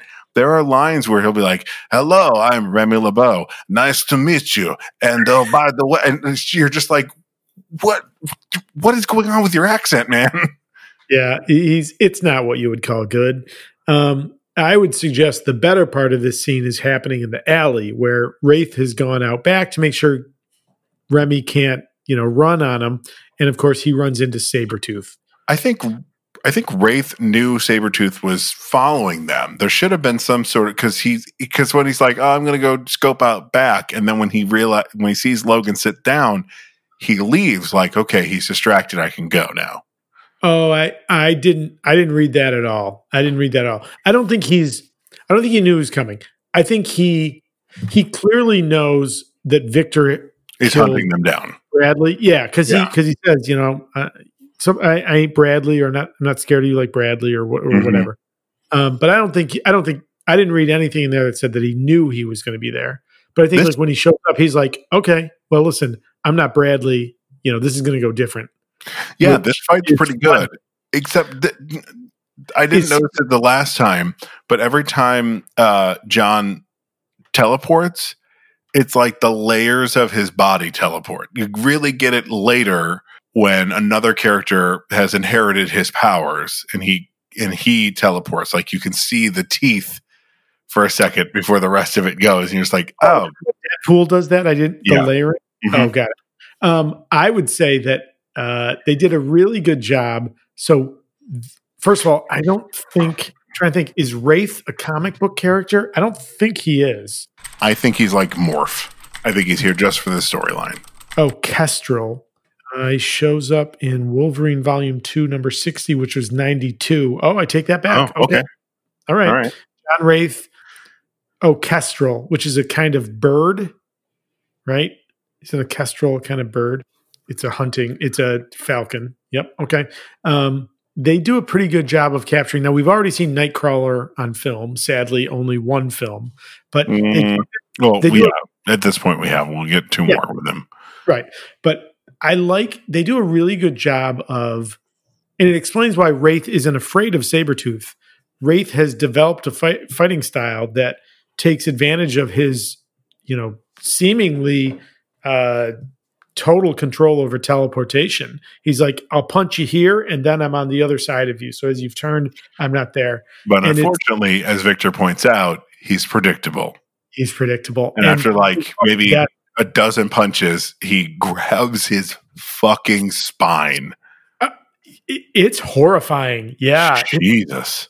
yeah. Because you see, like he's he's like kind of teleporting in, in parts of him, and every once in a while you can see Victor's hand around his spine. You're like, oh my god. and of course victor it, it's not enough that you know victor is you know unlike a predator that's killing to eat victor is sadistic right he takes Mhm. pleasure in the kill um and uh and we see this here he he lets wraith suffer for a minute before he does rip his spine out it's oh god it's great i mean it's again sabretooth is a wonderful villain um so Logan comes out, sees Sabretooth, um, and he's like, Oh, it's fucking go time. I don't have to I don't have to hunt you down. You're right fucking here. When he pops his claws for the first time, does he say, "Ooh, shiny"? He does. and then he's like, Do you even know how to kill me? I'm gonna cut your goddamn head off.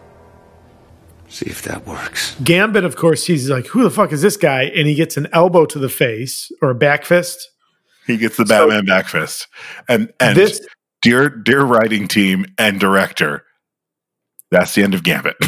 Gambit should not show up again. Well, he shows up again in what is the worst logical hole in the movie. So presumably he drops at Logan's feet in the alleyway. In the same alleyway that they are in for this entire fight. Sure, he's right there. If we set the rest of the shitty writing aside, uh, um, I like the fight here with Wolverine and Sabretooth. Wolverine, it's a different fight than when they fought at the Canadian bar.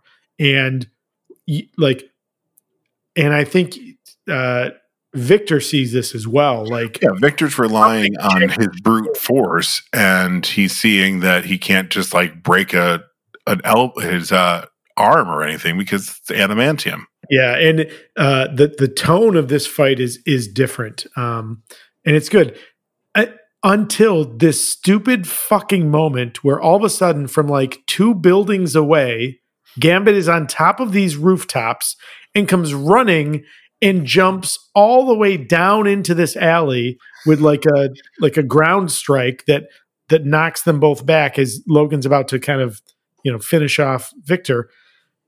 What the fuck? All right, before we continue talking about this terrible movie, let's hear about other shows on the Night Shift Radio Network that get to talk about stuff they don't hate. Mostly. You're listening to a Night Shift Radio production. Night Shift Radio is a modern media company bringing you shows that entertain, inform, and most importantly, provide an escape. Never Heard of It dives into the world of bad, obscure, and sometimes just weird movies. Follow along with the crew of Set Condition 1 as they experience the 2004 sci fi hit Battlestar Galactica, one episode at a time. Each week on Left of the Dial, we explore a new record or revisit an old favorite. We bring in guests to talk about their own music and the state of the industry. The Superpod HeroCast. guys with beers talking about movies with capes. They draw a random comic inspired movie from Thor's helmet and offer thorough, insightful, and humorous commentary. And once a month, tune into the Storyteller series and get lost in the magic of a good old fashioned radio drama. Learn more about these fine shows at nightshiftradio.com and subscribe on your favorite platform.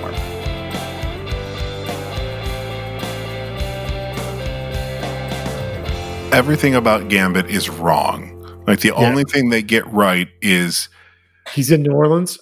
and his and his uh, playing card throwing is very much from the comic. actually, that's true. And not only is it from the comics, it actually that's done really well. Like he has this now in the comics, he doesn't have this like magical control over the He card. can't he can't do like this, but he definitely like can take a card and throw it and Yeah, and the charging with energy, Uh-huh. that's right before their fight starts, his eyes turn black with a red, and that's out of the comics. But the reason his eyes are that way is because one of Gambit's other powers is charm. Oh, I don't know that I was aware of that. It's the same idea that, well, spoilers for the end, what Kayla can do, but he doesn't have to come in contact. It's the color of his eyes, I think, make it so that he can Hmm, sweet okay. talk you. Sweet time. All right.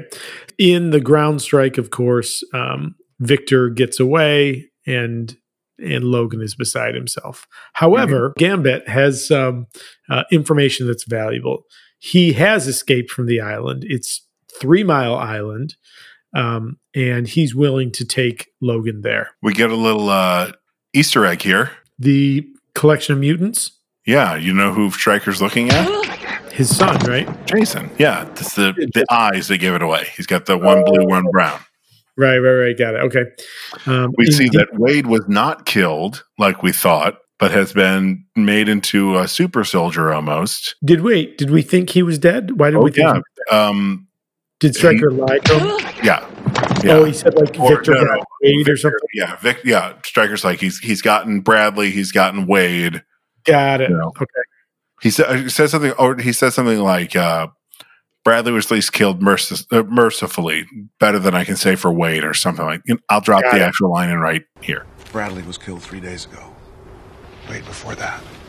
Sewing of, of of Wade's mouth is stupid, and how they come up with the Deadpool name is just like it's like the one-two punch of guys. Have you read a fucking Deadpool comic? It's almost like well, that's the comics. We're making the movies. We're different. It's almost like the whole thing with uh, when Kevin Smith talks about the Superman thing. Like, we can't have a cape. I want him to have like baggy jeans and like. Well, no, Superman has a fucking Oh, you cape. mean John Peters is uh, the most vile description for anything. it would not be wrong if you fucking rage quit the movie when we get to Deadpool. You would not be wrong. I want to know where what scene made Gavin walk out. I'm one. I don't know if it's this. Oh, you know we didn't talk about in the alley fight when Logan takes out a fucking uh, escape ladder by just going like this with his claws.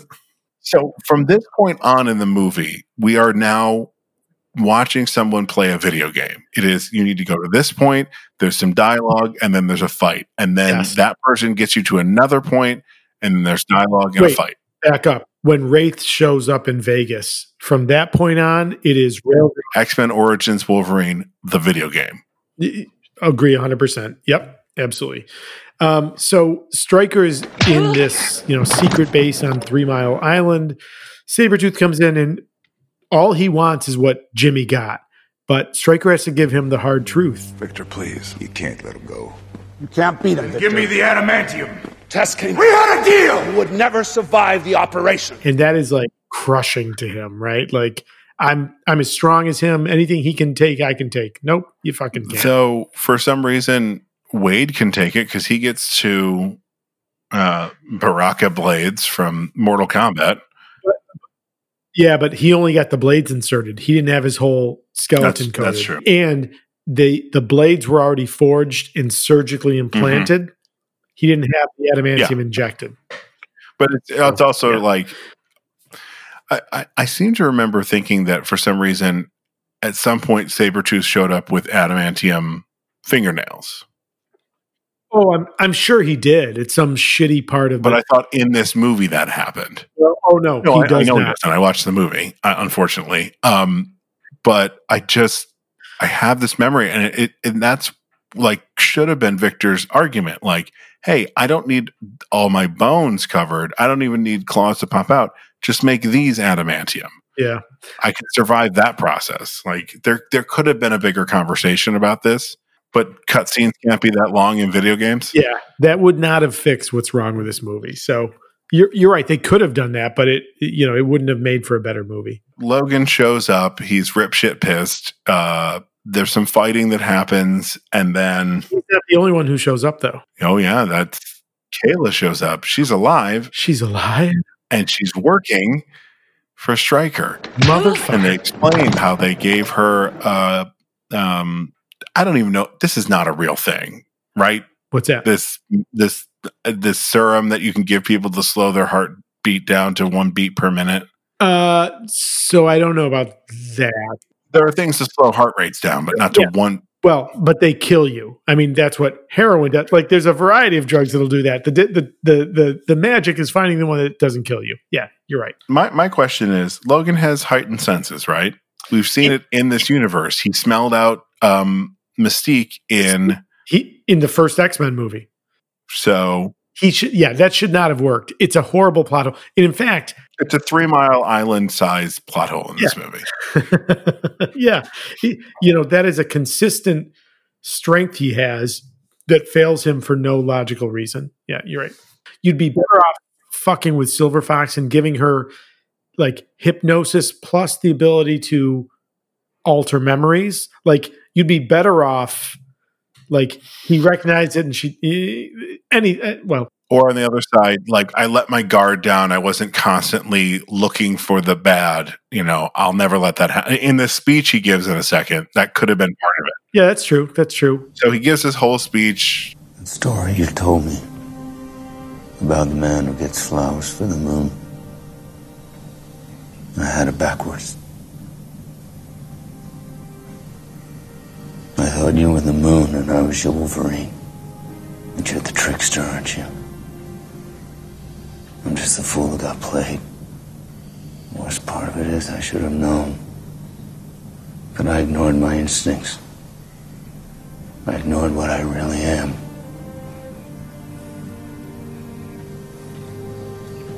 And that won't ever happen again. He walks away and movie.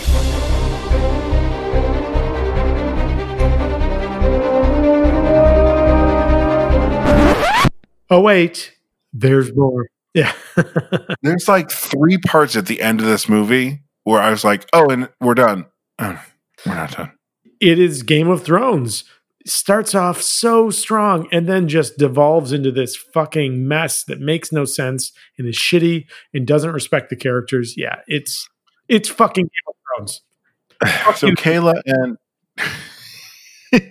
so Kayla and uh, Logan free all the kids, including uh, Kayla's sister, who is not White Queen, but just happens to have the diamond power. That's right. That was the one they were teasing with, uh, but Uh-huh. pulled back from. Yeah. Yep. As they're running down these hallways, Scott suddenly hears, and he's like, "I think we should go left." And this, this, this is also a major problem with this movie.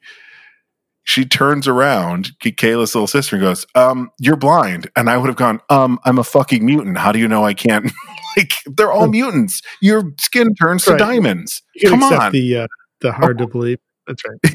it's just it. It's a stupid, stupid part of the movie with her going, "You're blind." It's one of many stupid parts. Yeah. Um, so uh, Wade, who is now known as Eleven, because of course Well, Stryker straight up calls him Deadpool at one point. he he calls him Deadpool earlier, but from that, but then he's Eleven. Yeah, he's Weapon Eleven. Yeah, right which which eh, you know is great because it i remember when it happened in the comics i think it was early 90s it was right before i it was after I had reapproached comics and right before i stopped again but when wolverine got his own uh, uh what was the name of that fictional city kashpur or whatever it was Mhm. where he would be Patch. yeah, patch that Mhm. whole era. um, we started to get the pieces, the whole Weapon X thing. Weapon X Project H. Yeah. Yeah, X as an unknown. No, no, no. X is the room Roman numeral 10. And of course, Deadpool is one better. He got everything he needed. He's weapon 11 XI. Yeah, it's Which it was was Wade Wilson in the comics part of Project H? Yes. I uh I think so. I I think mean, so. technically, Captain America is part of. No. No, that's a retcon. No, no, no. No, I'm sorry. He's part of the American version of it, and the Canadians tried to. The beginning of Project H was to make it a, a Canadian super soldier. Which is a re- yeah, which is all retconned. In. oh, I thought that's no who Vindicator was, or uh, uh, Guardian. I thought Guardian was a part of Project H as a. No, because Guardian has original Guardian has no powers. It's a suit. It's all suit. Oh, He's- it's a, oh, he's actually he's Canadian Iron Man. with a big old maple leaf on. Combination of Iron Man and Cap. Because he's he's actually not the scientist. Well, he's a scientist, but he's not at Tony's level. But he's the leader of the He didn't create the suit; the government created it, right? There, uh, Alpha Flight's a government-funded team, right? government funded team. James did create the suit, but uh, he's not at the level like Tony Stark. But yeah, but Okay. Yeah. Wade and, and Logan start fighting, and Victor shows up, and they're tag teaming. They go back to back again. For some reason, Scott shows up, yeah, heats heats up uh, Logan's claws, which that's not how that works. Your optic blast do not heat things. Nope. Let alone the most indestructible metal on the planet. Nope. Yeah. Um, like the like the heat level that that would have to be like because yeah, Ah, it- it's just- it's yeah, it I don't want to get into how stupid it is. It's stupid. it's stupid. but he he he cuts off Wade's head. Wade goes falling into the uh the smokestack of the nuclear Cooling tower. power plant. Yep, and The cooling tower. Yep. and the, you know the decapitated head's eyes are still open and the beams are still firing. It's the I mean, by this point, you're like, yeah, sure, of course, yeah, why not? That makes as much sense as any fucking thing else I've seen so far. and and Victor jumps off and is okie dokie, and then Logan jumps off. At least he's smart. Like he's jumping normal, and right before he hits, he cannonballs himself. So when he hits the ground, it's all like absorbed almost into the into the uh, adamantium skeleton. Yeah, um, but he is planned poorly because a massive chunk of the cooling tower is about to crush him. When who should do a fucking incredible Hulk leap onto this uh, masonry? Fucking gambit. God damn it. And it's you're right. This is video game time because that's what it looks like. hmm Oh, and then uh, how about uh, you know as shitty as the claws looked in the in the beginning? How about the garbage digital de aging of Patrick Stewart? It- it's yeah. There's so much to hate in the movie, and it's all backloaded. Helicopter lands. You see a bald head. He projects the thought into all of them. It will be all right, Scott. My name is Charles Xavier. I'm a mutant, like you. and they get on the thing, and you never have to see. Sure. It could have been Superman at the end of Shazam. It could have been Oh, right, like that's all. To your point, just show us the the the back of a bald head. Oh, it's Professor X. Yeah, that's what I'm. Yeah. The CGI, the digital de aging of him, looks like if Patrick Stewart gave a shit about his looks in that way and got some really bad plastic surgery Kenny- instead of just being great like he did. Yeah. Yeah, he looks like he went to Kenny Rogers plastic surgeon. It's no, it's no Kurt Russell as ego. I'll tell you that. It's it's definitely not that. Well, they didn't have to do much for him because Kurt Russell is aged like a fine wine. And also not digital digitally de-aged. That's no. Oh yeah, he is. No, no, no. That's not digital de-aged. They cover. They it's not. will save it for Guardians too. They did. They had all they had to do was get rid of some crow's feet. Uh, I thought that it was all practical. It was all makeup. Your practical makeup. Why are we doing this? Stop. We're we're so close to the finish line with this shit movie. No, stop it. All right. Okay. We'll hold on. I'll, we'll hold on to this for when we get to Guardians too. Oh, turns out the visual effects actually did a lot of de-age. Okay. Yep. You're right. Casey, you are 100% correct. Thank you. okay. All right. How does Kayla? Yeah. get hurt? Does she get shot in by? the in the escape, she's shot. So she tells her sister to get the rest of the mutants out. Oh, they right, she- she she does the old hand on the abdomen. There's blood. She That's right. So it's just a random person that shoots her. yes, that's right. Um, Okay. Logan hears her scream. He goes running over um, and uh, sees her. uh, let's see. Uh, he, you know, she is bleeding, but he picks her up to carry her. And as he's walking into the sunset, bam, he's shot in the back twice by fucking Stryker. He drops her. Now again, this could have been movie moment. Yeah, yeah. Him walking off into the sunset with her. She has Boom. no regeneration. She's going to die. That would be fine. It, It's it's Shane. It's the end of Shane. Yeah, yeah, yeah. You're right. You're right. So he he puts her down. He turns and in again, Hugh Jackman giving a great performance as he like like leaps at Stryker. It's wonderful. But of course, Stryker is an army officer and hits him, you know, center of his forehead with the adamantium bullet, dropping Puts him down. Yeah, and then Oh yeah, and, and Just just to sure. for extra measure, point blank. it's kind of like Batman with uh Penguin when he shoots the guy at the end and then shoots a guy at the end and then shoots a guy at the end a couple more times. It's kind Uh-huh.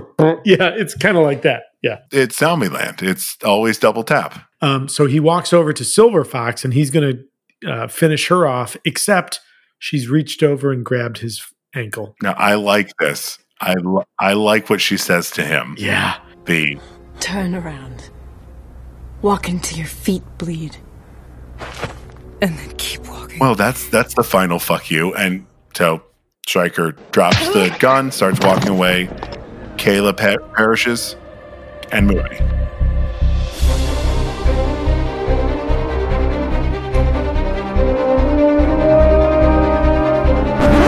No, no, no, not yet. Fucking Gambit's got to show up for one more scene. Yeah, in a clunky scene. Logan wakes up. Of course, he Does the amnesia thing that everyone does. right? Who are you? That's. Do you ever see John Mulaney's bit about this? Oh.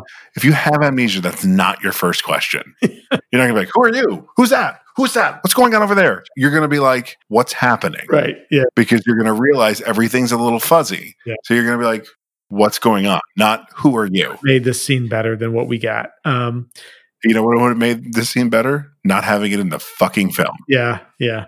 Um, so Logan doesn't remember Gambit. He's got his dog tags, which say Logan on the one side, Wolverine on the other.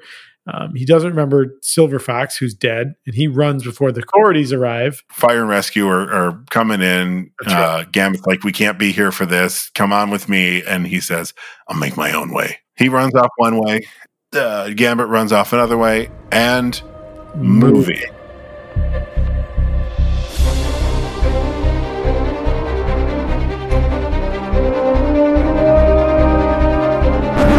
Except, Oh wait, not movie. So, uh, what? Uh, you know, I guess there's no. In, well, he, we know that he will resurface in X two, so something had to happen. But this doesn't necessarily help that. So, Stryker is walk shuffling down the road. These MPs pull up behind him. They take him into custody for the death of General Munson. Again, doesn't explain why he still is um, in a position of power in X two. But I guess who cares? I don't know if in X two they're army. Oh, yes, they are because he's wor- he's at the White House. That's right. Um, and then credits again and movie.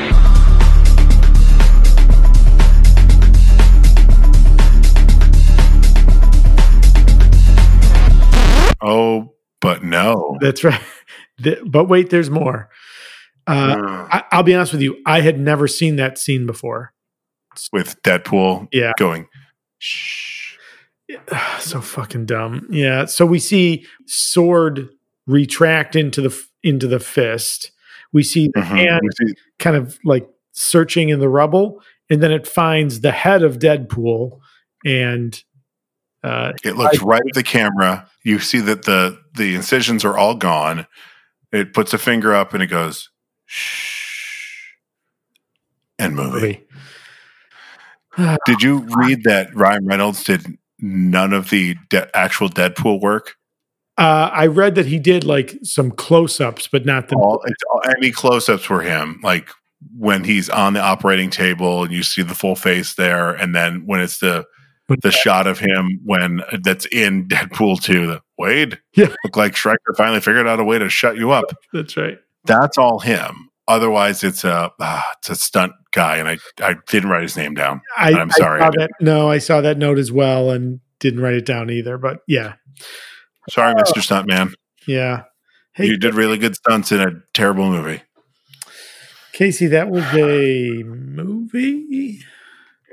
That was a movie that turned into a video game. I'm so glad we're done talking about that movie. Yeah. Sometimes we watch bad movies and it's fun to talk about. This was this felt like a chore to talk about. Yeah, yeah, one hundred percent, absolutely. All right. So we got some questions. Yes, yeah. Who was your favorite character? Well, I, I mean, it's ooh.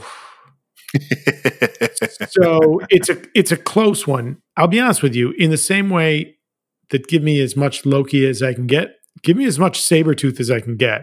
Yeah, It- Sabretooth, it Wolverine, but Sabretooth is a close second.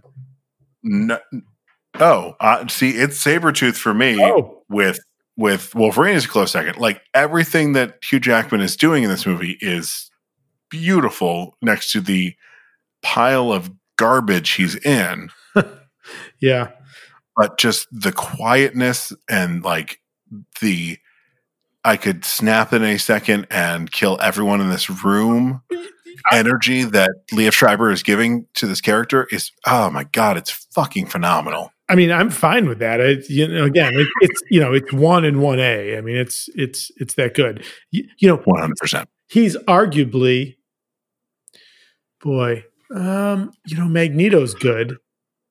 Magneto's good. I mean, in some sh- Magneto's in this film. that are so no, no. What I'm saying is, I'm thinking of like in the MCU, Mm-hmm. the the first great villain we get is Loki, right? Mhm. Right up in Thor. I don't think Sabretooth is a great villain. I think he Liev Schreiber he I mean, does a lot. Yeah, yeah, he could be he could be a great villain. The problem is, is that like it, what makes a great villain is you get there. You can you can go well in those circumstances. I could end up that way. I get it. Like Loki, Killmonger, all those the good ones. This is just I'm evil for evil. Like Yeah, I listen. uh, Give me, uh, you know, give me another. Give me, give me more of, especially the dynamic. Which again, there's this whole turn at the end where, just you know, Logan and Jimmy and Victor are brothers again. At the end, mhm. sadly, will go nowhere, even in the X Men universe. You know, so right. yeah. All right. Uh, hey, Casey, what is your best scene? It's the opening credits, man. Yeah, yeah, that's it's not good when a movie peaks in the first seven minutes, but yeah, you're 100 percent right. They're so good. Yep. Hey, uh, as if I have to ask, 'cause I'm pretty sure what I know what it is. What's one scene you would cut? Uh, listen, we don't need Gambit in there. We could we could get everything we need without Gambit. He adds nothing. I'm okay with him being there to be like, look, nerds, it's Gambit in the the card deck scene Yeah. in the in the But game scene, and when he throws the charge, no, throw the charge thing, and uh, maybe even like him getting punched, knocked out, because like me, who I thought Gambit was cool when I was a kid, and I grew up and realized he's a, a piece of shit. Um, so it would have been nice if that was the last of him. Be like, hey, who's this guy? Bam. He's just gone. The rest of the movie. That that would be better. Yeah. Um, Yeah. Boy, I gotta be honest with you. I I don't even. Yeah, I mean like that, but uh, there's so much bad. The problem, the problems with this movie, like the second half of the movie needs to be rewritten. It's not. You're not changing. You're not dropping a scene to make it better.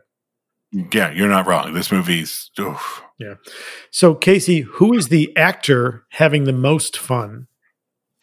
I think it's Liev Schreiber. I think you're right. Yeah, agree. He's having a grand old time in this movie. Especially if he said, "No, I don't want to be Stryker. I want to be Sabretooth." Yeah, that makes Mhm. perfect sense. I think he's having a good time playing that part.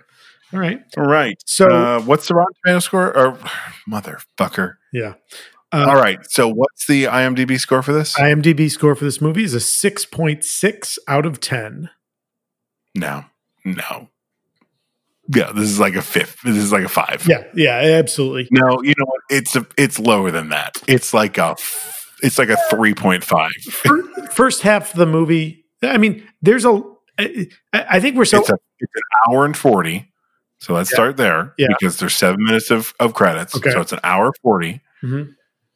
and thirty minutes in is when it starts going downhill because he gets his claws around twenty seven minutes. Yeah, yeah, yeah. Listen, we're quibbling. It's a, it's, it's worse than that score. Agree. Yeah. And, and I got to be honest with you, I don't care enough to dig deeper. How about that?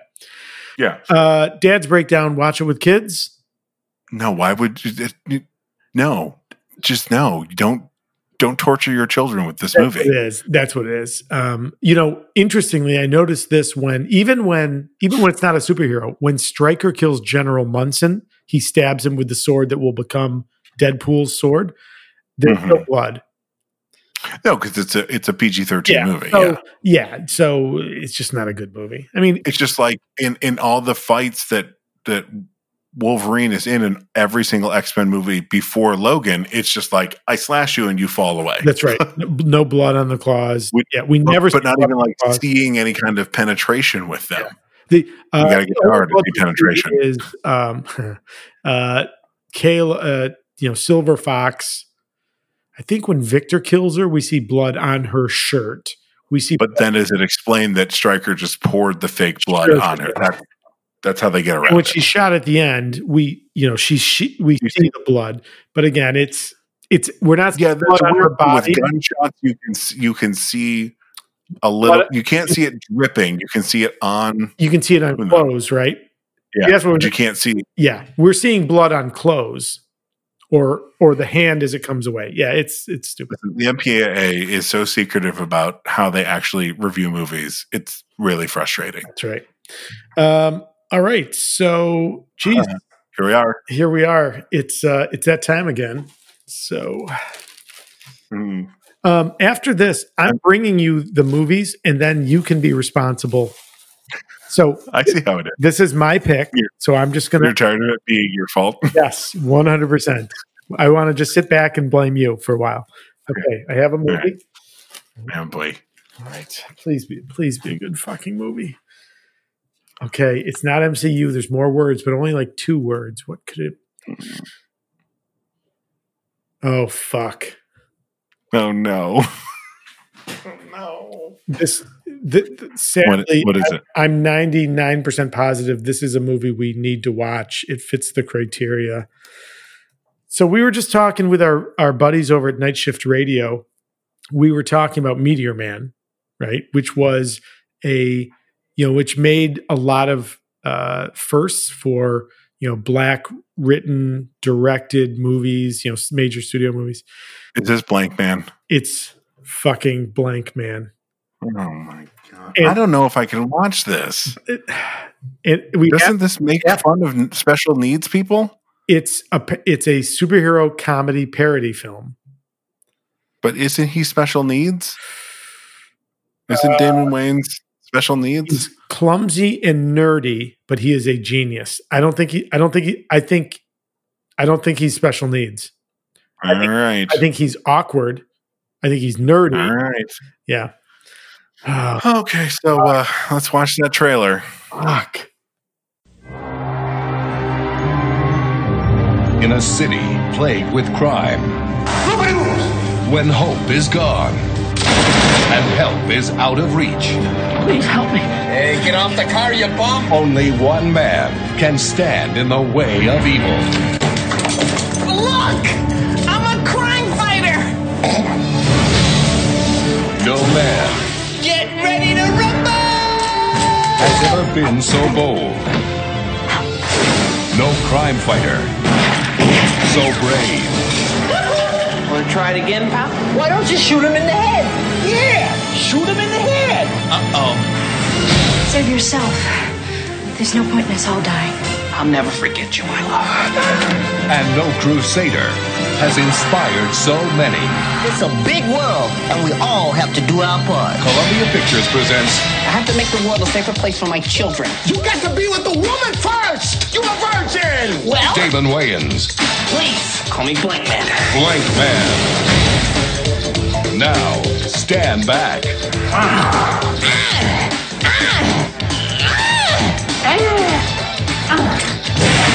Because these guys To the blank suits. are what the world's been waiting for. Did you find a bomb? Yeah, but not the one we're looking for.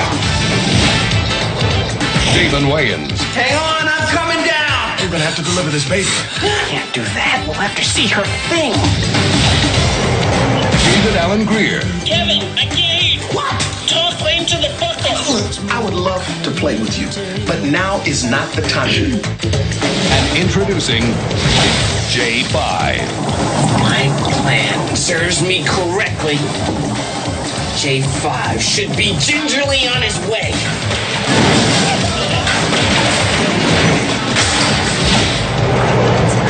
Blank Man, Slapped me around and called me Susan. I warned you, Susan. So, Todd, what's the uh, what's the IMDb score for this? I, I got a feeling this is going to be high because being oh no, is it low? Five out of ten. It's a fifty percent. Uh, Logan Wolverine was six point six. That's true. That's true. oh Jesus Christ! Fuck. Well, hey Casey, Okay. we got a movie. Well, that's going to be our movie for next time. Um, oh boy. So, TSPHC Army, thanks for listening. Um, if you haven't, for some reason, if you're new to the Army and you haven't uh, subscribed, go back to the main page where you found this on whatever podcatcher that you use and go ahead and hit that subscribe. And while you're at it, head over to iTunes. No, head over to Apple Podcasts and give us a five star rating because that'll help us be able to have more of a presence and maybe be able to spend our money in different ways. Yep, hundred percent. It, uh, we we hate to be so blatant about it, but we need it. It helps, and yeah, Yeah. It's not, I don't think it's blatant. I don't think it's beggy. I think it's this is what you need to do for podcasts. that's right. You like us? Give us a five star review, please. That's right.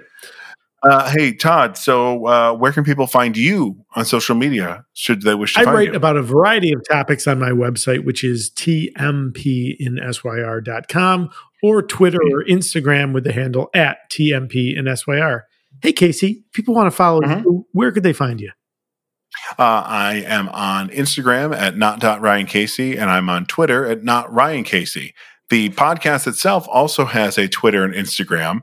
On uh, Instagram, we are Super Pod Hero Cast. We put up pictures of uh, the beer that we're drinking and some fun stuff. If we've got a, a fun picture, maybe a picture of Todd and I, if we're ever allowed to be in the same room again. Um, and on Twitter, we are TSPHC Tweets. Woohoo. Uh, you can also email us if you want to for any comments, questions, or concerns at superpodherocast at gmail.com because Only Cap writes letters. Tony. Music for the podcast comes to us from two places. Our theme song is Take a Chance by Kevin MacLeod. He puts out a variety of music royalty free at his website, which is incompetech.com. Our beer music is Feather Duster by Shane Ivers. That music is available at www.silvermansound.com. Mhm. So that'll do it for the Super Pod Hero Cast for this week. For Todd Panic, I'm Casey Ryan. For Casey Ryan, I'm Todd Panic. Be heroic. Be heroic. All right. Oh Hey. God, blank man. I know. Oof. Well, listen, you're pulling the next one. That's all I know. Sure. Uh, check me out. I have a website, uh, blog, write about Write, I write about. I did have a second one at that break. Uh, Hugh Jackman, shirtless. Thanks, Peel. Um, Man, PL is just for claws. just yeah. pacing. I thought it was Fagin, but Fagin's Oh, he is so chill, boy. This dog's a pain in the ass. yeah. Right, so now he's chill. yeah, that's right, that's right. Um, sorry, Aubrey is uh, Joe. Joe gets Joe gets Joe gets Uh, snacky it sometimes. Aubrey's making his trail mix. What is it? Pretzel sticks, chocolate chips, it's chocolate chips, cran raisins, almonds, and pretzels. Wow, Yeah. that's a delicious. Yeah. And he gets he gets snacky. He's a growing boy. Yeah.